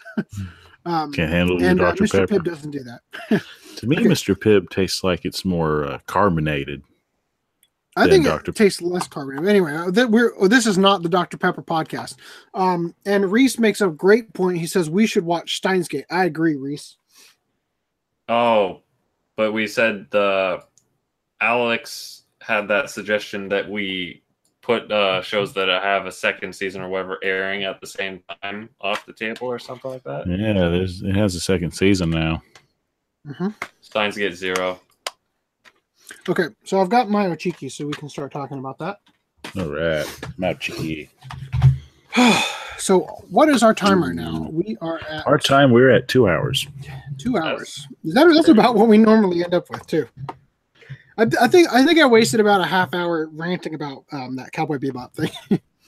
You 20 minutes. That's almost half an hour, but yeah, sure. It's a third of an hour. All right, so how do we want to start? Actually, I'll get my questions for you out of the way. Uh, God damn it, what's that thing that I said that I need to tell you guys? uh, uh, ecchi something or other. Okay, yeah. So this has the subgenre of ecchi, and my first few times The watching, subgenre. Sub- fine, The whatever. subgenre. It's a thing. Hold on, my I'll point just is I'll just address the fact that our that our uh, our podcast is titled SDD and M. yeah. I didn't Yeah, think it was a subgenre. I didn't think it was very subtle. Well, well, hold on. So the thing is, uh, first time I watched, I thought it was like very like uh, I I felt there was barely any ecchi presence. I was like, this isn't even worth putting that as a tag. But watching it again, I kind of see why the tag is there. But what do you guys think of the ecchi level? Like, how high do you think is? Okay. Oh, oh well, okay. Hey, Well, hold on. me, now I'm gonna mine- have to ask you mine's to clarify some points here. when you ask how hot, I said Are you- high, not hot. Jeez. high. Okay. Jesus. Well, quickly for me, it's just like if you have a pack of saltine crackers, you take one out and they're supposed to be salted, but there's kind of not really any salt there, but you enjoy the cracker anyway. So to me, it felt like it was on a warmth scale, lightly toasted, but not enough, not enough to ban the ch- ban the people from watching. Yeah, I've that's got- more or less what I've got I an thought. answer. Okay, what's your answer? Here's my answer. You're about to show the picture, aren't you? Nope. I'm. I was uh, removing a, a tweet that I had added to the um, to the moment just so that I would remember to add it to the articles, but I added a different thing of the same thing. So anyway, um, here's my answer. It wasn't subtle. Number one. So I started watching this and I got through everything but the last disc. Then I went to California for my son's birthday, went to Legoland, brought the family back, finished off the last disc. So I had watched the whole beginning of the show. My wife is trying to uh, to sleep last night or or or whatever when uh, my daughter wouldn't sleep, and I'm playing the rest of it in the middle of the night, and my wife comes into the show with no context, and it's the episode where they're in the hotel together the scenes of him imagining the quote unquote first time, first experience, whatever they called it. What the hell? they went so overboard with that stuff, and that was a very awkward. I'll, I'll, that, that's how You I'm going to answer Mr. your Furley question. moment. That moment, like I'm thinking to myself, certainly the broadcast version was censored. they had light beams and crap everywhere. They had to. That was Probably. that was off-putting. Like Well, I'm wait. literally holding my baby, and it's just like You cover your baby's eyes. Wife walks in right beside you. Hey, ba- hey, honey, how about another baby? But yeah, I think it, it, the fan ser, fan service Twitter ecchi was like peppered in there really infrequently because the last two episodes I watched there was like barely any fan service at all because it was more like issues and talking and all that stuff. But well, uh, let's clarify that you didn't finish watching it, but you have already seen it over twice, twice. Yeah. and and also read the manga and everything. Yeah. So we're not going to fault you for that. But when you say the last two episodes you watched, you don't mean the final two episodes. I mean episodes like nine and eight. because I feel like the last two episodes actually had a lot of ecchi in them. Probably the last one because that's the Nakuru one that's basically a filler episode, which is not filler because it's in the manga, but yeah. Uh, so I let's see. it was an OVA. Now I have one other question before we like I don't know I guess dive into this. So Brad, as someone who says um, because you're like in a successful relationship and all that stuff that you have a different perspective on romance anime, what do you think of the romance in this show? Because when I first watched it, I thought, wow, this is a nicer way of going about it than the usual. I don't know. Let me answer that question by saying that okay, so the episode that that my wife had been introduced to the series on was the one where they're in the hotel. That's the one where what's the main girl's name that's not the butler? The one that is that she's the butler. Kanade, of? What was her name? You have to re-describe that. Kanade Suzuki. Kanade. Yeah, so that was the episode where Kanade injured her ankle. Right. Uh, yeah. Right? So later in that episode, um, Chicken, I'm going to call him that because I forgot his name, is carrying her down the stairs, And he's noticing uh, how soft she is on on his chest. Uh, and my wife yells at the screen, uh, um, she, I forget her exact phrasing. She's like, "Pick a girl" or something like that. Like, like throw a pillow at this, you know. So there, there's. I'm gonna let my wife's answer be the answer for you. Um, Needless harem. as I've said, you know, I I am a very uh, I'm the kind of guy who's very devoted to the relationship I'm in, yeah. and yeah. I, I I am a little bit off put by his. uh I mean, in his defense, I will say he wasn't in a relationship with any of them, but I just like if it were me, you know, I personally I would have I would have picked one person to pursue, and it Now, just it's a hold little bit. Here's, I'll just say that. here's here's where uh this is the thing about Chicky is that its biggest problem is that it's what I call a needless harem. It's very, very, very clear who the gir- the main girl who he is going to get picked is. Like it's obviously Subaru. However, they have two other main heroines, I guess you could call them, are inserted into the story that they're obviously not going to make it, but they're there anyway.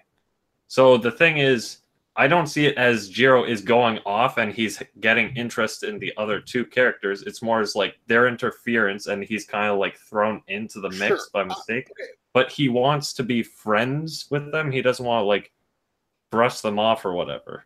All right. Right. So I, I don't want to open up a can of worms here and Okay. uh, and create an opportunity for us to go off for 20 minutes talking about a show that Augie hasn't seen. But I will say that I think the the show that has handled the harem genre the best in in regards to what you're discussing about me sort of let's say approving of it was Clannad. Hmm. Okay. Because in the very same way, it's very obvious who the character he's going after is, and there there wasn't really a lot of um infidelity is not the right word when you're not actually in a relationship, but you know what I mean. It's just like that sort of emotional uh, availability to other people that are not the person that you're actually interested in. Mhm. Um, and again, uh, for the record, um, you know, it's it's different in Mayo Chiki due to the fact that he falls okay, let me just say this. I'm a little bit tempted to rewatch the show in Japanese because I feel like there were a lot of moments that in the dub came across one way, but if it had been in the original Japanese, I feel like there would have been some very clever wordplay that would have made the situations be able to go two different ways. Because, for instance, in the scene with the hotel, um, Subaru makes a comment about like, you know, it's okay if it's with you and all that stuff. And it's like, it's very obviously putting out the whole like, I, I'm ready to lose my virginity kind of dialogue. And then it becomes, what are you doing? I just wanted to lay in bed with you. It's like something like that, right? Kind of thing. And then they end up holding hands and whatnot. So um just to give just to give that sort of pretext there with Mayo Chiki, it was very obvious that Subaru was interested in um Jiro. That's what his name was? Yeah, Jiro. Jiro. I'm pretty sure he was like pretty much aware as well that Yeah. He was- so her and stuff. let, let me put it this way. This is one of those things where everything has to be addressed per situation, you know? Yeah. So I'll just say that for me, okay. Let me let me take a step, That step back and just give you let me give you my my opinion of Mayo Chiki so we can start with that. Oof. I didn't hate the show. Okay, I didn't hate it. But I felt like the gimmick got used up early. So when I first started Oh watching it, I was enjoying All it. place. By the way, before I get off of this, I just want to say uh, I, I concur with Augie. Cheez Its are way better than Cheese Nips. But back to Mayo Chiki. Um, so early on, the gimmicks were were humorous, but the thing that bothered me, and you know what? Here's the thing: is that every once in a while when I'm watching a show, if it's not really sucking me in with an in, with an intensely clever plot or something, I'll lose interest, and and my sort of ADD brain sort of defocuses for a second and then comes back into focus. And there's a lot of moments in Mayo where my brain would defocus. The characters would get themselves into a really bizarrely awkward situation. Then I would refocus and go, hold up, how did they get in this situation? and some of the time I'd rewind, and some of the time I wouldn't. But I will say, maybe they clarified this. I don't feel like they did. I started to get tired of the series in the sense that I don't feel like there was a reason for Subaru to be a butler A butler. No. instead of a maid. Spoilers. That's all I gotta say. Yeah, yeah. Am I wrong? Did they ever Well, explain that? There's Uh, yeah, they did right at the random sh- beginning. Because her family has been devote whatever to Kanade Suzuki's family, and they have all been butlers, whatever. But she was a lone only child, and she was born a female, but she will still want to maintain the whatever butler line family thing. And yeah, It's pretty much So- Subaru's stubbornness is why she tries to remain to be a butler. Everyone, including Kanade's father, wants her to be a girl. Right. I'm gonna I'm gonna give you a very serious answer here. That's a really dumb reason. well, That's a it's more or less a a, plot dumb reason. device. I want to say. It's a bad plot device. Yeah, like I said before, ego makes the character. Okay. So as you said, even her father was okay with her being quote unquote a maid. Here's the thing. You can be a butler. You can dress as a butler, you can do the butler duties and still be a girl. Okay, Uh, there's no reason for her to have had to put up the facade other than it it, it was it was weak plot bait for the show. Okay? Now like I said, at the beginning of the series, um it was charming and fun and they did a lot of weird stuff that was actually quite humorous. There was a lot of shock humor. Like it was bizarre how much the show became figure out chicken's fetish. and again, starting to watch it, it was bizarre. Like the, Um, the entire name, reason we named the episode. Also, just to clarify, the reason the episode is titled SDD and M is because I've gotten so much shit for naming every episode off of Augie's name because his was the only name I could do something with. So because FDD and M requested this series, I made sure to go with his name. Um, but bizarrely, a lot of like bondage and, and real fetishy sort of stuff was ex- ex- explored in the series. So I'll just say that I did enjoy. Hey, Lishansky.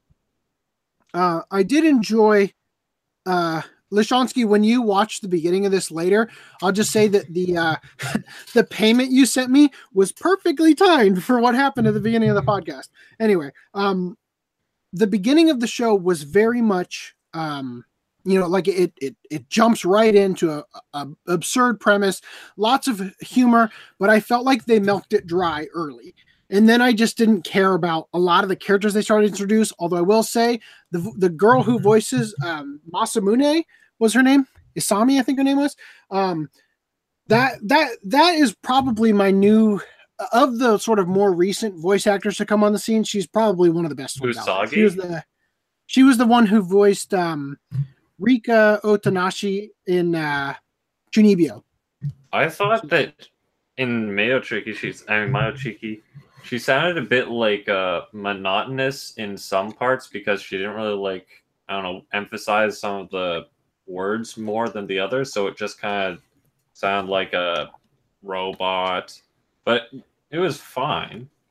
I liked her. I remember- I, I, I like her voice. I, I think that um, uh, it's it's interesting to see a show like Mayochiki that has voice actors like Monica Rial, who I'm, I'm guessing is in it. I don't even remember she is, but but they have to, to see shows where they they have sort of like the let's let's call them the titans of the industry with people who literally started voice acting like two years ago.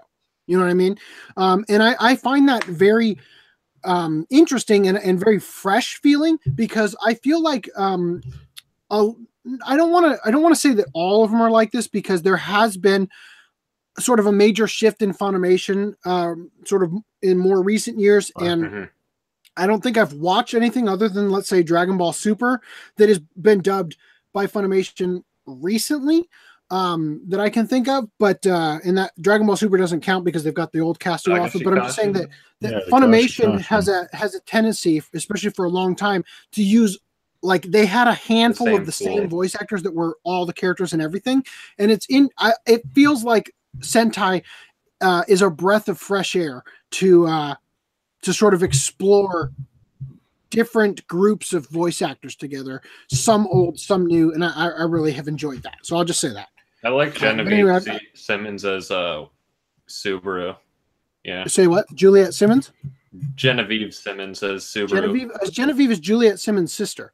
Yes. Yes, Greg they Ayres is in played there. sisters in um, AKB 0048, actually, Ah, which was like the only part of that show that I thought was actually worth watching. I did a Was- comparison, and uh, What? frickin' the English voice for Subaru sounds higher than the Japanese. So I think any of the purists out there that are like, "Oh, dubs, they all sound too low and stuff," they can shut up for that. Yeah, Well, yeah, it's funny that you say that because I actually for, thought uh, that Subaru was really well casted in that. I don't want to say that she sounded like a guy, but they chose a f- uh, a voice for a female character that This was sounded less. convincing-ish enough. yeah, it was it was enough that it, it was uh it was as convincing as the disguise. Let's let's say that you know like you know what I mean. So Yeah, for uh, Subaru, they chose a very giddy voice actor for the role. Uh, going back to what AC's mentioned before the vo- before the VA comment uh, discussion. So, from what you got from Kanade is that all she wants to do is just figure out the guy's fetish. She just likes interesting things. Like she wants something interesting in her she, life. she wants to pick on Kenjiro the whole time. She wants to cause mischief, see what mayhem she can ca- get into. She's Does more that- the cat throughout this series. You can tell that she's pretty much a catalyst as to what's going to happen next. Mm-hmm. Yeah. For the most part, you do have some dovey scenes, but with other characters like Usami, with Usami, and um, obviously Subaru. So the Yeah. yeah. as soon as Usami hit the scene, like I remember the two times we are watching it, I like dreaded her coming in because I knew, oh, this is when uh the unnecessary parts come in. I mean, Margaret. Oh, the hold on. Sundari parts. Otakuso, you're wrong. Margaret McDonald is not the voice of Chicken Sister. Margaret Mu- McDonald is the voice of uh, Usami. No, Masamune sister is Caitlin French. Yeah. Which I didn't pay fact- attention to this this time. In fact, just to uh I, I literally have it up right now just so I don't I mean because I, I sound like I'm uh oh hold on I gotta I gotta go out of this full screen mode too. Carly to show- Mazier or whatever her name is, she was Mosier?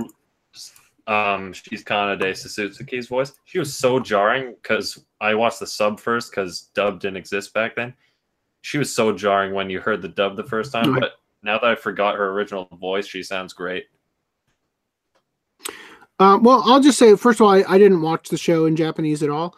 Um, Mhm. I I was thoroughly um, satisfied with the uh, the, The dub? dub. cast. Yeah, I thought they all did a great job. I I don't recall there being any. There weren't any jarring name issues the way I had with uh, with Clannad, where I was just like losing my mind over how they pronounced some of the characters' names um, and how inconsistent it was. But um yeah I, I actually i really liked the uh the dub cast and and i'll just say that um greg ayres and chris ayres are both in this show. Yeah, uh and i'll just say i don't hate either of them but there are some characters that i feel like they are grossly miscast as Like um, and I think it ruins the series sometimes. Not to say that they aren't talented at what they do, but I just feel like uh, every once in a while the voice just does not fit at all with the uh, with the character, and I it, it takes me out of the experience completely. Um, and I'm just I'm interested to see that they're both in here, and I had I didn't even realize like I had no trouble with it at all Well, in they, the series. they're probably there for Hey, look, Greg Ayres is down here too. Greg Ayres is the best friend character in episode one, which is casted as someone like they have a different voice in episode two than in episode whatever he appears in next. He's back to Greg Ayres, so I'm like, what? Yeah, yeah. The video game uh, club Yeah, video game announcer in video game club. Yeah you're right. Um so and i'll just say that juliet simmons was actually in it as uh, mecha maid. Juliet simmons for those of you who don't know is the voice of um chiyo sakura in monthly girls nozaki kun. Oh yeah, yeah. yeah. She's also jubyphonic on youtube. She does a bunch of uh utaite uh songs. Anyway. Um, so let's see.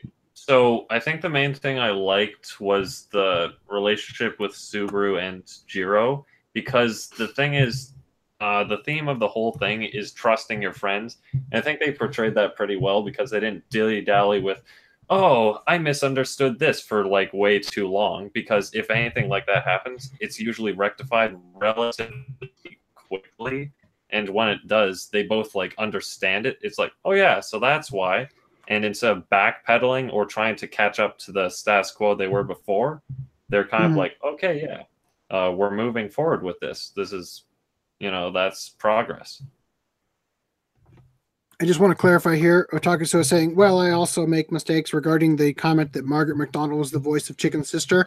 Uh, I literally only knew that because I, I looked it up before uh, the podcast while I was uh, while I was watching the show and, and just enjoying that I recognized her voice uh, as Rika from Chunibyo. So I literally found out Margaret McDonald's name last night. so I don't want to feel like, you know, uh, I'm shooting you down for being wrong. I just happen to know that, that you were uh, mistaken on that. Right um, place at so, the right time. um, go ahead. What'd you say? I just said right place at the right time. Oh yeah, yeah. It, it was it's just a convenience of uh of the situation. Um. So, yeah. I mean, I I feel like like I, I've made my point. I just I just felt like it was a little bit tired. Um. Yes, I've noticed that she's also the voice of Tamako and and Tamako Market. I, I was she sounds a little different in that, but um. But back to Mayochiki, I just say that uh, like I said, I, I feel like I feel like they exhausted the um the premise early. Um not to say that it didn't still like get some laughs here or there, but I just I just felt like I could have been done with the show in six episodes. Um, and I'm not I'm not one to say that a show is too long and to say that like um, even, even I mean I, I, I will literally say that, but I'm just saying that uh, I don't I, I would rather a show be too long than too short. Let me put it that way. I'm just saying that I feel like they I feel like the jokes uh, a lot of the jokes were sort of exhausted by around the let's say six to seven episode mark um, that I I felt like there was a big chunk of the show where my brain sort of just turns off because I'm I'm most of the time it's because I'm not buying I'm not buying the premise. I'm not buying that the uh, the dumb premise they're setting up uh, that uh, they have to keep this secret that Subaru is a guy uh, when she's actually a girl. I, I just I, I wasn't buying it whatsoever. And uh, as I as I tweeted, I, I mentioned that uh, in episode.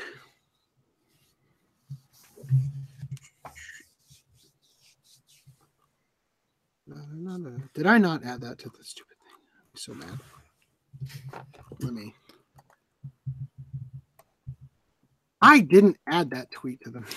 So is it anyway, there's a, there's a, there's an episode where um, one of the characters sees um, Jiro on a date with Subaru, where she's dressed up in, in like a girl's um, uniform or whatever, Outfit, right? yeah. And they like they like think that he's forcing his quote unquote boyfriend to dress up as a girl, and it's like I'm just saying like literally all of this could be resolved by just saying that he has a twin sister. You know, and then later on it becomes, oh, it's cousin, it's cousin from out of town, you know, and then they they like for for literally one day subaru leaves the school and then cousin who's literally just subaru dressed up as a girl joins the class and then switches back Well, you don't know reveal in, in that. later episodes I think it's the point that it's a very obvious. Like, are you kidding? They believe that because they kind of right say that and, in the and show. what i'm saying is that that gag has a lifespan Okay, and I think that the lifespan they they beat it the dead horse too much. Like the lifespan of that gag could only last for so many episodes, and they ex- they went beyond that. Is what I'm saying. You know that the, the gags started to become a little bit tired. Uh, like for instance, one of the things that that started to get used up very quickly was the bizarre circumstance of the fact that.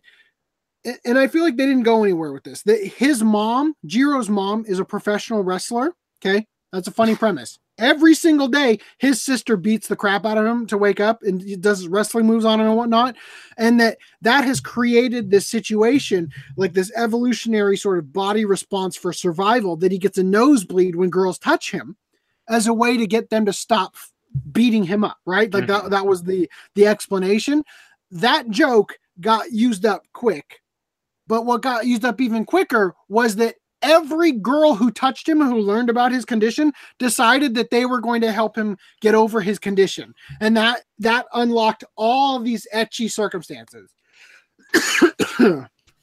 So for me that's what was tried uh, uh, got tired. I, I got tired of that. I felt like i felt like the gimmick lost its magic after like the fifth girl decided, you know what, I'm going to help you, chicken, and and it's like, oh my god, again, you know, like come up with something new. That's part of the needless harem. Yeah, so but, like uh, I, I just always said, I'm not a fan of harems. Yeah. Yes, we uh, did talk about the way too uh, expensive uh, Cowboy Bebop sets. Um, uh, Naughty Senpai. But um, yeah, I think a good chunk of the comedy was more concentrated in the first like I don't know about four, but something like that episodes because after that they were starting to get more into the I don't know about story, but it was more like, oh, here's the blackmail, whatever, and here's the oh, Subaru is kind of jealous, blah blah. I'm a fake girlfriend, yada yada, all that stuff. So they didn't have as many jokes and stuff. But um, as for the gimmicks, uh, I don't think quick and say that you just justified what exactly what I said about how well, yeah, I was yeah, enjoying it, and then I, my brain turned off for a few episodes, and then it wrapped up. You just because justified everything I just said. Because there wasn't as many jokes later on, is what you mean? Well, because what they had done is that they had, what they had done is what I'm saying. They had exhausted the jokes, and then they basically said, "Oh yeah, we have a story to tell, right? Uh, better better rewind a little bit and go through the story a little bit." And then it's like, um, nobody who's still watching cares about the story. Uh, we're we're here for the jokes, right? Um, and and then the jokes got real tired because it felt like they were shackled to the premise a little too much. I don't know. It, it got I'm, tired. In I'm in a different opinion of this. For me, with this show, at like how you both are saying at the beginning, you have like this huge chunk of solid like over plotting the episode as it would seem seem for a while until until uh, they resolve the cult stuff. My two cents as to what's going on since i since how it ends is what i'm going to perceive it to be. The manga was still ongoing. They got to a point where they got a huge chunk of it out of the way then realized oh, we got to use chunk of this out of the way. So then they try to fluff it up so they won't. They could either allow more chapters to be done or try to figure out what kind of budget they'll have to continue this this show to keep going. Uh, I'm gonna change the subject real quick and mention that Naughty Senpai said, "I just want the vinyl mostly. I love collecting vinyl, but they said they can't sell it separate from the sets." we found. Well, he can go spend guy. somewhere else because that sounds disgusting. yeah, um, Naughty Senpai, I highly recommend you. I'll send you. I'll send you a. Um, I'll send you the link later with it at the point where we talk about it because we talked for about 20 minutes about how those sets are literally all the same thing but with different skins. Uh, you'll enjoy it. Anyway, um, so, but yeah, back what, to. what were you saying about Augie? Because I was frozen when you started. I know. I know. Um, to me, with all the huge chunks of story that happened, I believe what what was going on is they were the people who who made the anime were kind of they did an impressive job like putting so much content in the episodes. They probably ran out of manga to go through, or up to a point point where they thought that they could do a whole 12 e- episode series. Kind of fluffed it up a little. I don't think that. I mean, that's a good hypothesis, but FDDM's read the manga, and I think he's going to tell you that there's actually a lot more. I was about to tell you, Mm. um, they did have some things that weren't in the manga. Like, for example, my favorite scene, which was when essentially it's, oh my god, I forget the quote, but I think it's that that one where you were saying that it was the oh first time, whatever, all those Yeah. edgy thoughts. That episode, that time, that wasn't in the manga, but um. The thing is, they had all these events out of order because that Nakuru episode at the very end, that one was I don't know. That was like past where the anime ends in terms of this. No, I don't know. The point is, it's out of order. Like a lot of the episode events. Well, not a lot Mhm. of them, but some of them. But the episode order isn't terribly, or the the order is not terribly important. No, Um, although I will say one thing, one thing that was sort of a breath of fresh air towards the end was that um, Masamune Usami uh, knew, like she was the only one who could see through the facade Yeah. that Subaru was actually a girl, and that was that was a breath of fresh air in that um, the show became a little bit more self aware, you know. Um, and that that that character was voicing the opinion of the of the audience who's watching it, going like, "This is I I, I can't put up with it's too much at this point. You pushed it too far." You know,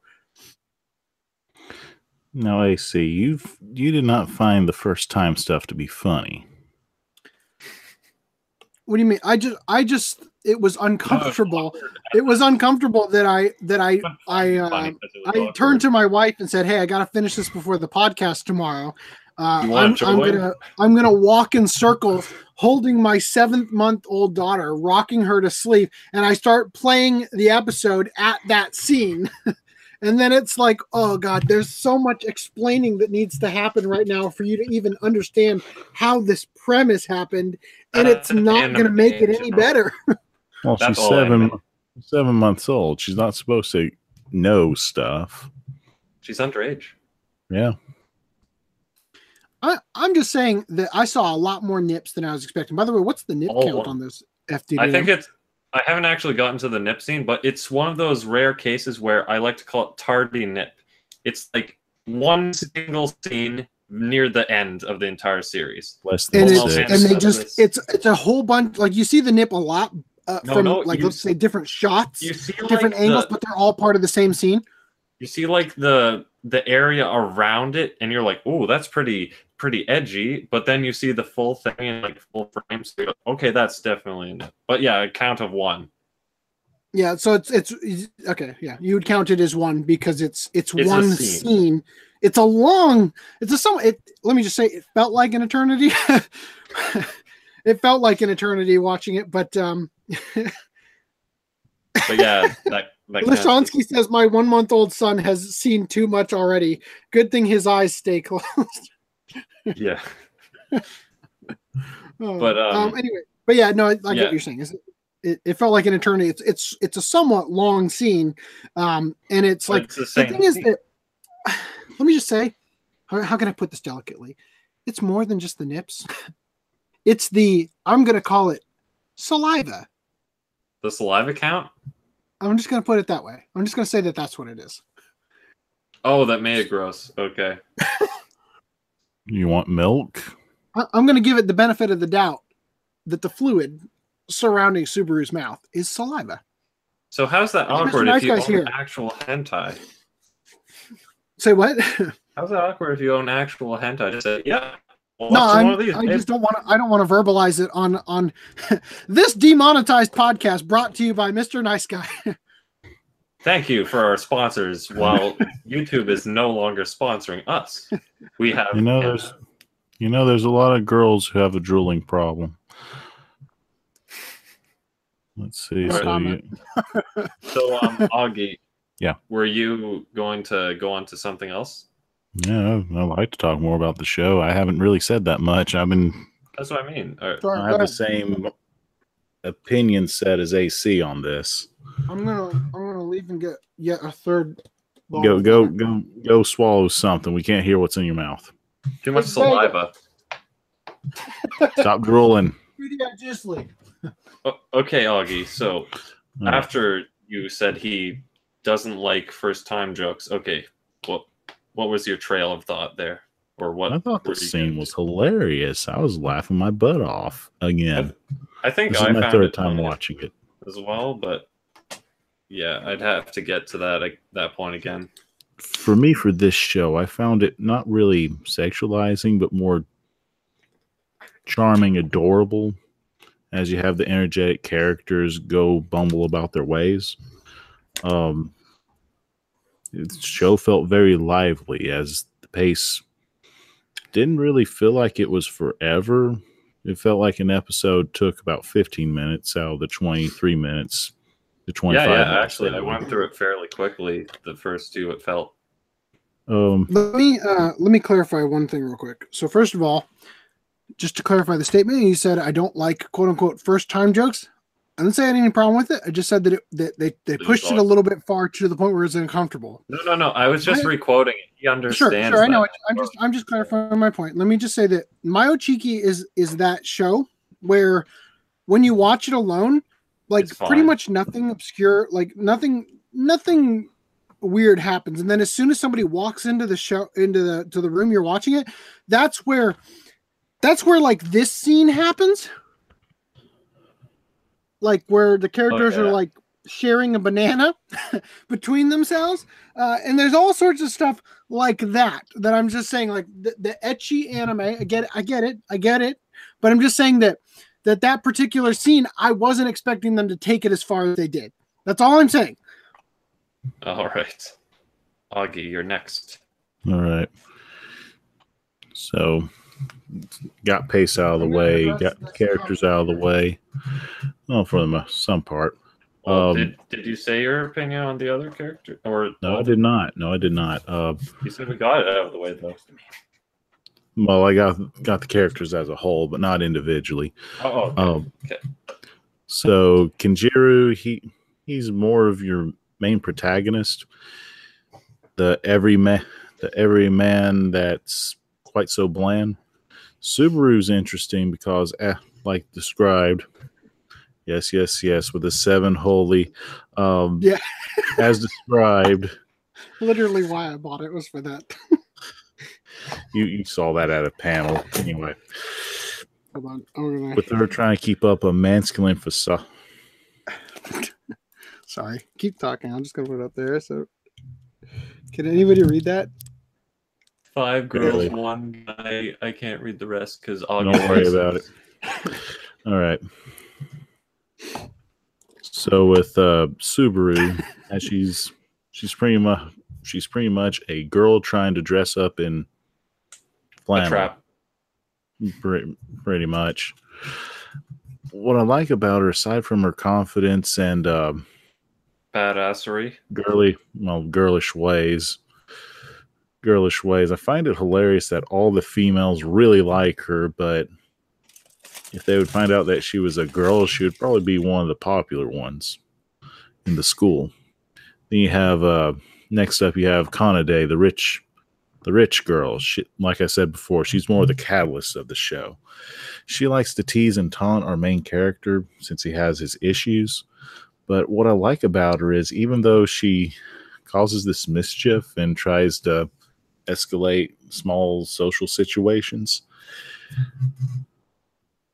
if you if you pay attention to her, she does have quite the heart because she's not really doing it to be mean, but to try to see where a ship could go or see someone's flaw and try to improve it, sort of. And in some cases, she's actually doing a favor, like how in the beginning she was, even though she kidnapped what's his face, I mean Jiro, Oh yeah, um, it was all to protect her butler. uh, Kanade's dad. I forgot forgot how to pronounce his name. He's Nagare. Nagare. For him, I got a brief fill of Seta from uh, Love Hina, and I don't know the typical dad that gets beat up by the daughter.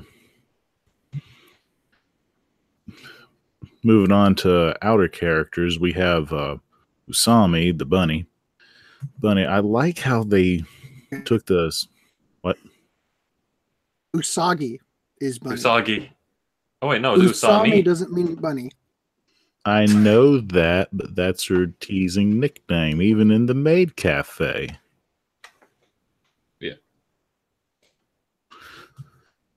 Um, with Usami, I like how they played out the tsundere role because it isn't just her being being. Uh, I don't like that, even though it kind of teases that at first.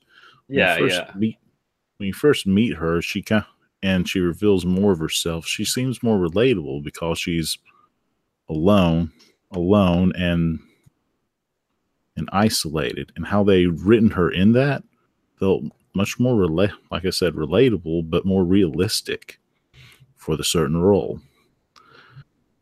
Mhm. Then we have uh, what Kenjiro's sister Kirha. Kureha, I think. yeah she she needs a little bit more time but pretty much her role is to always she'll go off in an adventure so she's out there then boomerangs back to carry more of the cast with her I kind of liked that how she'd just go off and wrestle bears and all that crap, and then it Oh, would yeah. just be so casual. They have the shark with her with her they were able to pull off more cam like more uh not cameos but uh references like when they cosplayed as the other characters which more likely it's the japanese voice actors other roles i had to take a guess at it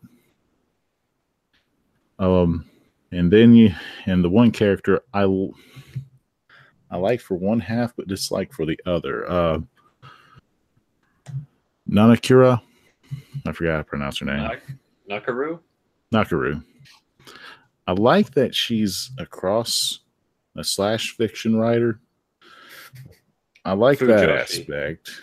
I, I don't mind the Fudo, Fujoshi aspect. Totally cool with that. That's her interest. That's her business. Yep.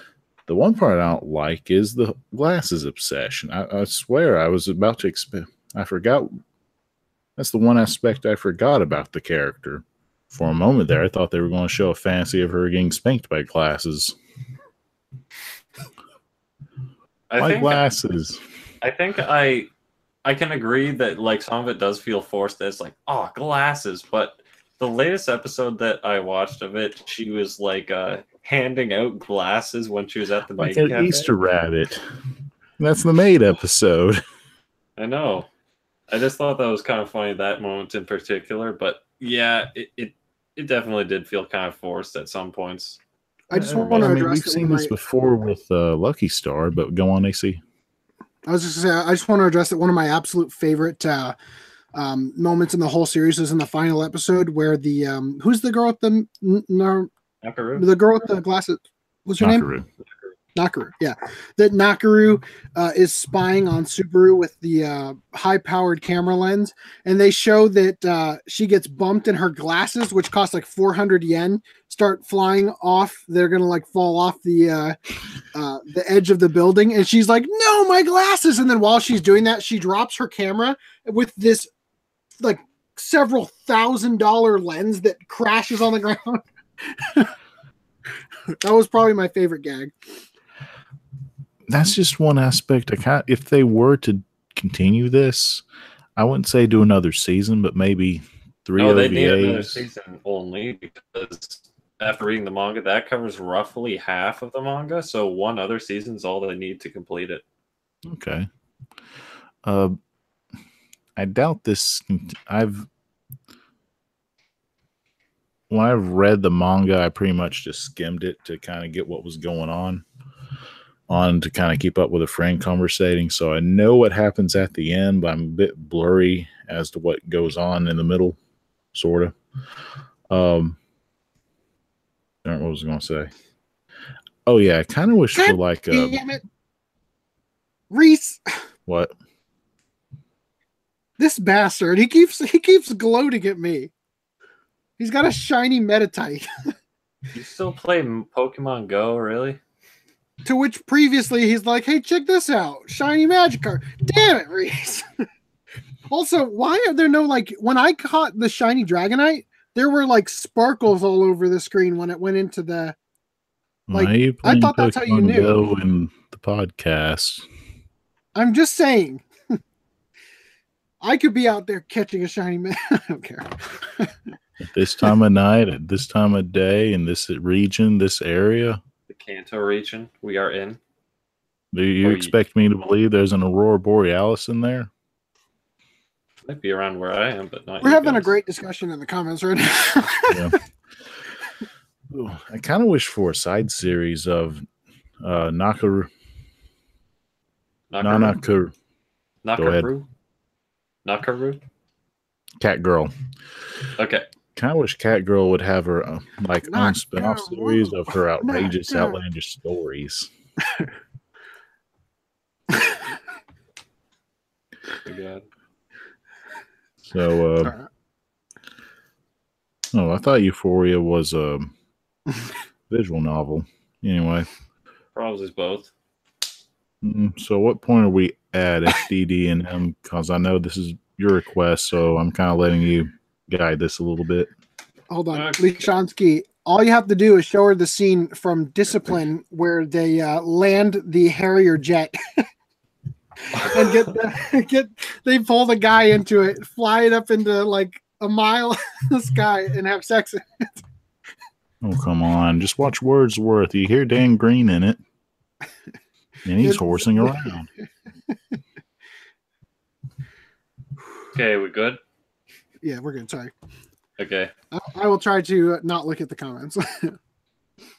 So, um, yeah. Now, despite it being a fairly obvious plot device that it's all like, oh, I'm a butler and you need to keep my secret type thing, I think for what they do with that device, I really like the way they approached it because Subaru, you like she. It's it's very justified how it's like she had no friends before because she couldn't get close to anyone because she because she was a butler, so that justifies why she cares so much about Jiro and stuff. And the way that they went about all that crap, whatever, nice. And uh let's see. They ended it on a horrible episode, I gotta say. That they just gave a filler episode, what felt like a filler episode at the end. So you got like no sense of wrapping up. I think it was episode 12 that they had like all the whatever lovey moments or something like that. That would have been a much better episode to end on, but yeah. to Augie's point, it did feel like the final episode was an OVA. And when I went on Anime Planet to mark it as watched, I was surprised to see that it was actually was not not. considered an OVA. Exactly. Yeah, I went by instinct. I know. Uh-huh. So Well- that's why it's so shocking. The anime does do a good job. It makes me want to go and, well, go and buy the manga, but They have omnibuses now, so you're saving money. Unlike ah, me, there we go. I got all seven volumes individually. Now, as for what if, it, if they were to do a hardback, would it be hardback then penny bound? what does that even mean? Well, you have a hardback book, and just like uh, your book covers for your textbook back in high school, it'll be uh, penny material. Penny material, so Mm, just I mean, we've seen panty, we've seen panty bathing suits on this podcast. oh we my have I know this is probably something we never dis- don't really discuss that much, but just for reference, so I can have a deeper opinion for when I write my review. What do you guys think of the animation quality? I really enjoyed it. It's pretty. It's it is what you expect from 2012 for a standard animation. Um, the bright colors, the bright colors and character designs match the cheeriness, and well, how they should look at that age. So the express the expression was on point, is what you're saying. I didn't have any complaints with it. Um, I didn't think it was spectacular, but I will say that the the outfit designs were actually more complex than you probably think when you're watching it in terms of the amount of drawing and stuff that needed to be done per frame. Um, the frills and stuff that certain characters wore in like the Maid Cafe episode and everything. Um, they were, I felt like they pushed it a little bit further than most shows would actually be comfortable doing budget wise. Um, so it was it was somewhat nice. Now I'm not entirely sure. It's possible that um, that it only looked that good because it was the DVD slash Blu-ray release, right? You know, I mean, it's possible that It was the, the broadcast the version air. might have looked really crummy. I don't know, but I'm just saying from what I saw, it wasn't uh, it wasn't that bad. Yeah, because as a slice of life series, like or slice of life rom com, those typically have pretty minimal animation, which it did feel like in terms of motion, the yeah they had fewer frames than they could have done, but it was all like you know it it did the job. But I thought that there was a lot more action in this series because he gets beaten up by his sister and all that crap. So they had some peaks, is what I thought. But you brought up a good point because I guess there are some more detailed designs, so that might be why they had fewer frames in some. Yeah, Like, just what- look at look at the detail in Subaru and Kanade's outfit. Yeah, yeah. You know, Yeah. um, also I thought it was a little bit weird that the cover art they chose was Subaru and Chicken's sister. Well, Well, the Yeah, original no. sub DVD was manga artwork, Yeah. so Okay. I liked how they did the anime style artwork because I much prefer the anime designs because Sure. the the manga designs were like these soulless moe esque eyes. I don't know how to describe Well, it. actually, I was going to make a joke about the fact that literally every character in the show, their pupils are so effing like small that I feel like they're on drugs. I never thought about that the entire. Usually, though, mm. that's backwards, right? Your pupils dilate to the point where they're they're letting in way too much light when you're on drugs or you're on. true. Yeah. So, but I don't know. It just they're they're so tiny, and by the last episode, it was starting to really bother me. I'm like, how did I not notice this until just now? I can't. Every single, I thought it was just one character, and then I saw other characters. I was like, hold up. Holy crap! That's and then the I'm just thing. looking at every character, like, oh my god, they're all insane. they're all on drugs. Yeah, so that was a little bit weird, but um, yeah, I don't know. Like I said, it's it's. I didn't I didn't dislike the show, but I just felt like it, it got the premise was tired out quickly, um, and I just. I I won't. I won't say that it was bad or that it. It definitely it wasn't one of my favorites. I, I, I can't. I really can't articulate this in a way that that gives it the justice I feel like it deserves. Would you like I'm me not. to I'm not trying to say that it's bad, but it just feel like that's all that I'm saying, and it's want not. me to continue? Then let you continue so you can gather your thoughts. Yes. Continue. Uh, for me, I enjoyed the show. I would recommend it to people. However, if you want something that's uh, more dram- more seriously dramatic, this one's for a lighter, lighter tone and watch. I wouldn't say that the there are some ecchi moments, but I wouldn't say this is something that you would hide behind the counter Yeah, Um, definitely. like I said before, the pace pace felt like it was half lengths for the episodes instead of full lengths. Um, if if you needed cheer, need something to watch to cheer up, or if you're on a date, I would recommend this show. Yeah. First date. Let's watch Mayo Chiki. Oh my god. oh my god. I'll, I'll. I'll tell you this much from what we're saying in the uh, chat over here regarding the wine bottle uh, stuff. This is What are you doing with a My- wine bottle? I was saying that we're we're discussing hentai in the chat, and I was saying that um, the dubs are pretty much the only reason I even watch it. And I was saying that uh, you, it usually involves my wife and I getting a bottle of wine and marathoning a few of them, and just you know laughing our butts off. Um, but uh, I I would much rather do. I guarantee my wife would much rather do that than watch this with a bottle of wine. I'll tell you that much. um and uh, it's funny that we're, we're talking about this because we're talking about like uh the ecchi i don't want to call it fan service just straight up ecchi this is what we get to watch this week that one oh has yes, a the Ladies versus uh, Butlers. This one, this one tested the censorship, modern censorship at the time. it did. It did, or that's what I heard. Hopefully, that's true. Wait, wait for it, wait for it. so 16 and over and older on it Wait for it, wait for it. Lays versus Butlers, 26 nip count. Boom. even well, I, I mean, I can't even really show it, but the the disc has nip count if you consider, even though it's covered with, even though the disc is covered with uh, bikini, it's like uh, some pretty obvious The nip there. Okay, I'm a little lost here. When you say nipples, are you just saying you see the shape of the nipples, or No, I'm talking He's about saying the- the he's saying actual exposed. Because I've seen the show already and didn't Oh, count. okay.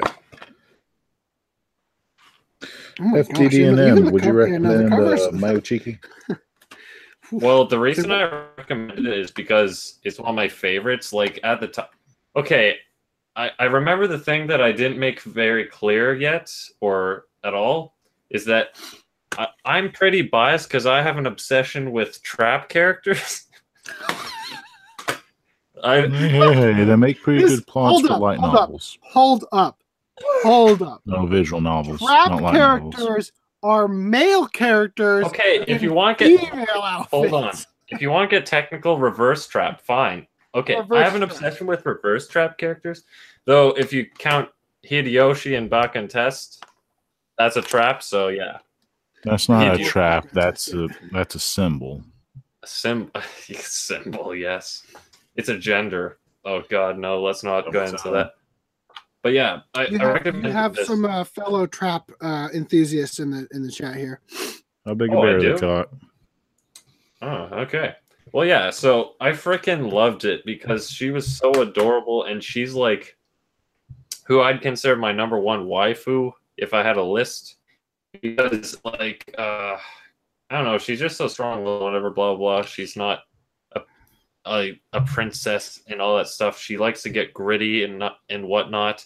And as I said before, it's the the relationship they have between them that made me love this series so much and it's more or less that but after i read the manga it has some really nice moments in it and it has like some was it some values that i think are really really good or something and i loved the ending as much as like shows that i love and manga that i love i hate it when they end but um i came to the conclusion that the manga end was the best they could do without making me feel like, oh, well, I want more.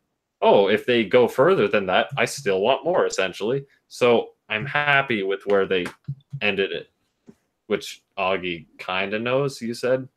I don't want to spoil it for anyone that wants to watch the show, but So there's I- there's a serious question here. Are traps gay? uh, that's the that's the Good question million that dollar question. yeah that everyone asks. Well, it's very simple. Don't fall for the trap, and you won't be in trouble. Actually, I guess the other thing I should mention about the art, apart from liking the anime designs more than the manga, I love how cute freaking Subaru looks and his sister Korea and all that stuff. Korea, yeah, North Korea is his sister. But um, Kim Jong Un Kun. Well, they're just happy because they can get McDonald's now. yeah. So that's essentially it. I I loved that show, despite all the flaws it has and the blatant uh, what is it, device edge. Oh man, I just totally. I, I'm. I read something in the chat that I I totally forgot about that character from Steins Gate. yeah, Awesome spoilers. Don't read it, nips. Augie. Don't read it. Don't read it, Augie. He's What? it. Read what? He's reading the spoiler. So, Oh, he's, no, he was frozen. do like all the characters die at some point or something? no, And what? For what? it's I guess like Steins the one Gate, but- spoiler. The one spoiler that's pretty inconsequential. I was gonna say that's like What? take on Ruka. um, Yeah. yeah. Uh, actually, you know what? Ruka's probably the best trap to like, considering spoiler. As I'm So- sure. Uh, So if we do if we do approach this, uh, the topic of are traps gay or or quote do do liking traps make you gay? Um, I think that uh, I think that's a rhetorical a- question. Well, from a technical standpoint, you have to say yes. But I, I think that the the overarching thing here is is the difference is that um it let's say that somebody is into traps if you say uh that if you say that you're gay and your and your actual thing is that you're into traps then it's not technically the same thing you know what i mean it's basically what it is is that there's not a word to describe uh the actual because it's it's like a fetishized thing so it's like there's there's not actually a um an appropriate word for it so then it just becomes how do we shame people for liking traps and Mhm. whatever i, I think that people are, are way too hung up on it personally but uh I honestly don't care. Do what you like and make Yeah. and whatever makes you don't feel involve happy. me do whatever you want I Oh, just like- yeah. I just like reverse traps Yeah. because I think it's because wearing the masculine clothing and stuff brings out the femininity in them or the the cuteness in them or something like that that makes them more how did I when I say the cuteness that makes me sound like I'm a weeb with a body pillow or something. Okay, I'm, I'm not. Kawaii. I'm not giving you a hard time for liking reverse traps. Let me just be clear about I that. don't think you Um, are. I- I, don't think you. Yeah, I'm. I just. I, I just want to say the thing about the thing about women is that women can wear guys' clothes and still be feminine. Guys can't wear girls' clothes and still be masculine. That's all right. Let's put it that way, and and we'll end the discussion there. Yeah, but um, I think it brings out the inner something or other in them, like a spark. Like Naoto and Persona Four is really, right. and then when old man, hold on. Old man says the trap question was asked on Philip DeFranco's channel and it got shadow banned. It vanished. So if this Hmm. podcast disappears, uh, we've learned why. Well, yeah. I'm glad the Philip guy's gone. So I think the the other thing that I like about trap traps, I mean reverse traps, is that is that whenever the thing I like most about is a surprise, which in Mayo Chiki's case is not a good example because it's fairly obvious. But in any other show, if there's like a a, a midway trapping, you'll be like, "Oh, I didn't know they were trapped. They're I- interesting." I look forward to the um, anime snob episode where he where he cuts that clip of you saying the thing I like about traps. I'd love to be Um, part of his legacy. my two cents on this situation, I don't really care for traps. I wouldn't be one that would go forward in any way. Like a reason why other people would like it. It's not really the bound of gender that they're interested in. It's the adventure of romance in the relationship that they want. I think the more Essentially. appropriate question is: Are futas gay? I'm pretty sure that is, but Well, it's their this choice all, to this is be all whatever they want to be. At This that is all point. rhetorical. They have two sets of balls. If if that's the I just love how derailed this whole this whole podcast got.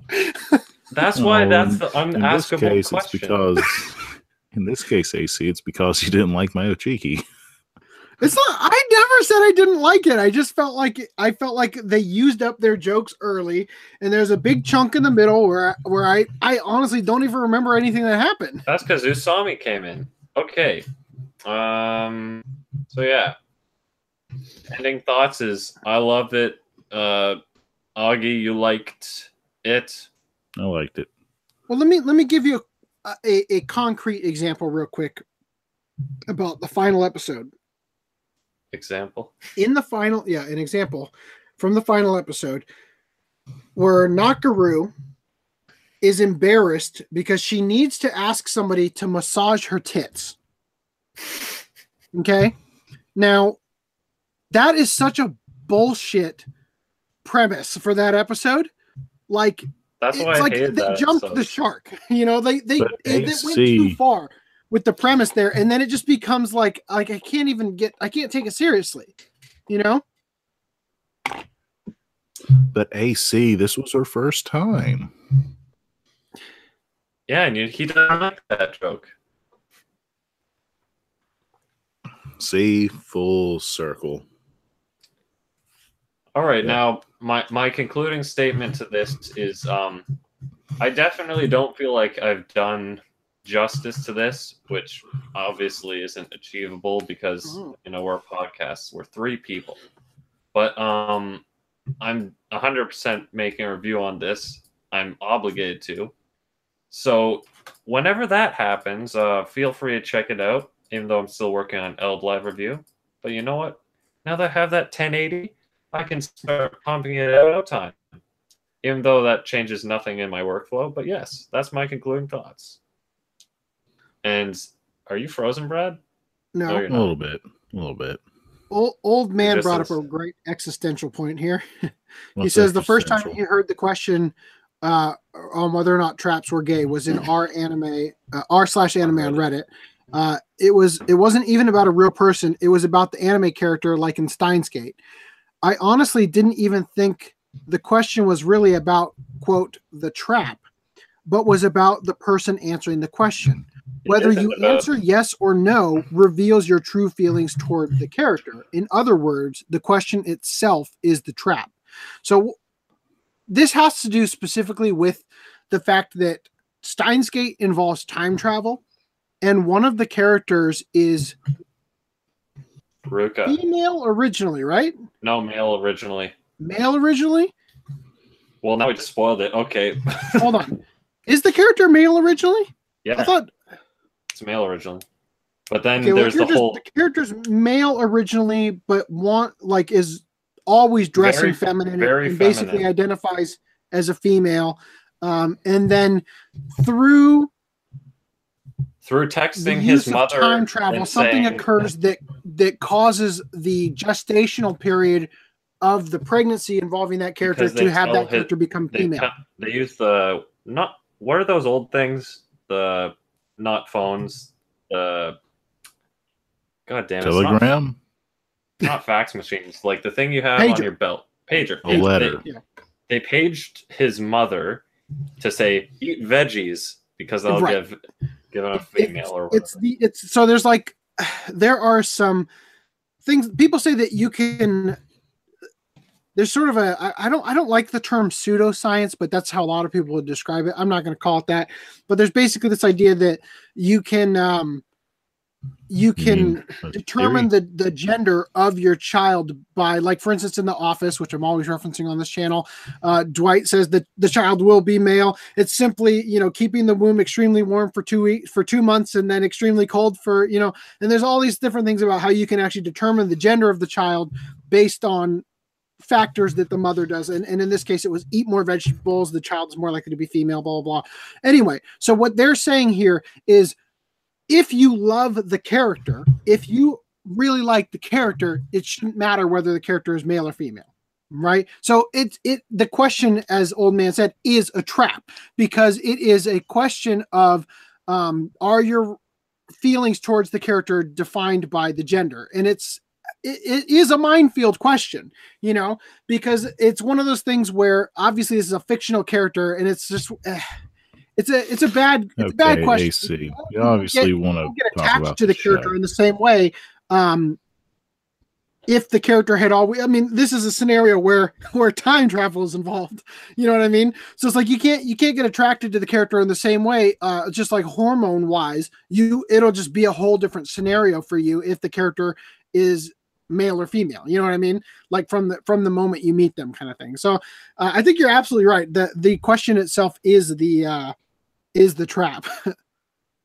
the real trap is you going on a tangent because that's what it triggers like that's the intent of the ask a question to get people to discuss it overly complicated when it's just a dumb question No AC. Well, since you, since you apparently want to talk about it, I have two more demands to add to the three, and all you have to do is one of them.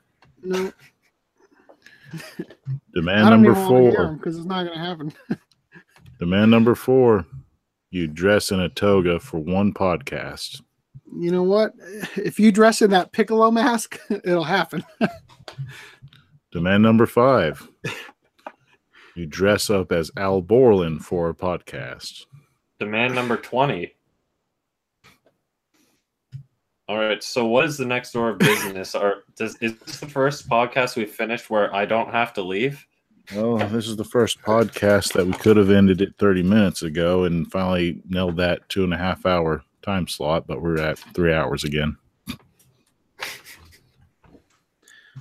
Because of all that w- wasted time not moving on to your pickups.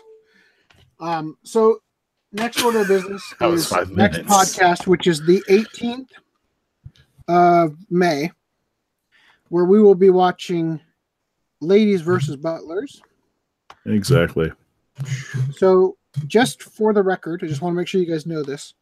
Um, this was one of the shows. This is this is this is released by Media Blasters, Anime Works, uh, and this is one of the shows where they had released it on burned DVDR. DVD, right? Even though they claim that it's region one on the back, um, and you can't region lock those. Yeah, this has to be. Yep. However, the Blu-rays If I can get them out, are pressed. I'm glad I got so, them. but those I'm okay with those nips. uh, but it's in one of these awful cases, so pick your Hey. poison. That's a good case. It's just they chose the crappy variant of it that has the plastic taken out. Um, it's a bad case because of Why? that variant. Um, I just Because it's flimsy. We've been on that route before. Um, Also, I want to apologize. Last time when I talked about Gigantor, it's not a Sandy Frank show, it's a Fred Ladd show. I don't know what that means, but yep, That- nobody knows fine. what that means. I know what it Andy means. Frank was Speed Racer. Uh, is that correct? yes. Yeah. So what he's saying is that the sort of dubbing quality and the the pattern of speech and stuff is not Speed Racer esque. Different ADR styles. Yeah. So anyway, um, I guess we can wrap it up unless anybody else has something they want to say. AC, I keep saying this. I think I know what it is. Above the uh, Maru box, right above that, I keep thinking that's a s- sneaking special special edition for Xbox 360. Nope. Go up. Go up. Okay. Green box right beside you. Green, other side of you. That side of you. Okay. Go directly up. That yellow spine. Okay, start over because uh, you just box. totally. Now go What? directly up. How did you even see Umaru Chan? It's completely off camera. I'm magic, but that's not what I'm talking about. You are on the green box. Go directly up. This box Go north. directly up. This. Yes. What do you think this is? Well, from where it looks from where I'm sitting, it looks like a special edition of Sneaking for for Xbox 360, which I know that's Oh. wrong. I keep thinking it's Beast Wars. It is Beast Wars. Okay. rip. Congratulations. All right, guys. Well, anyway, uh, I guess that wraps it up for here uh, for tonight. So we will see you again Thursday, May. I'm going to make sure I don't screw this up. I'm pretty sure it's May 18th, maybe May 17th. I have a friend who's coming down from California on the weekend of the 18th. Yeah, May 17th. Good thing I checked that out. on uh, May 17th, Thursday. Uh, we'll see you guys then. All right. So thank you for stopping by. Please like and subscribe, and uh, we'll catch you next time. See you later.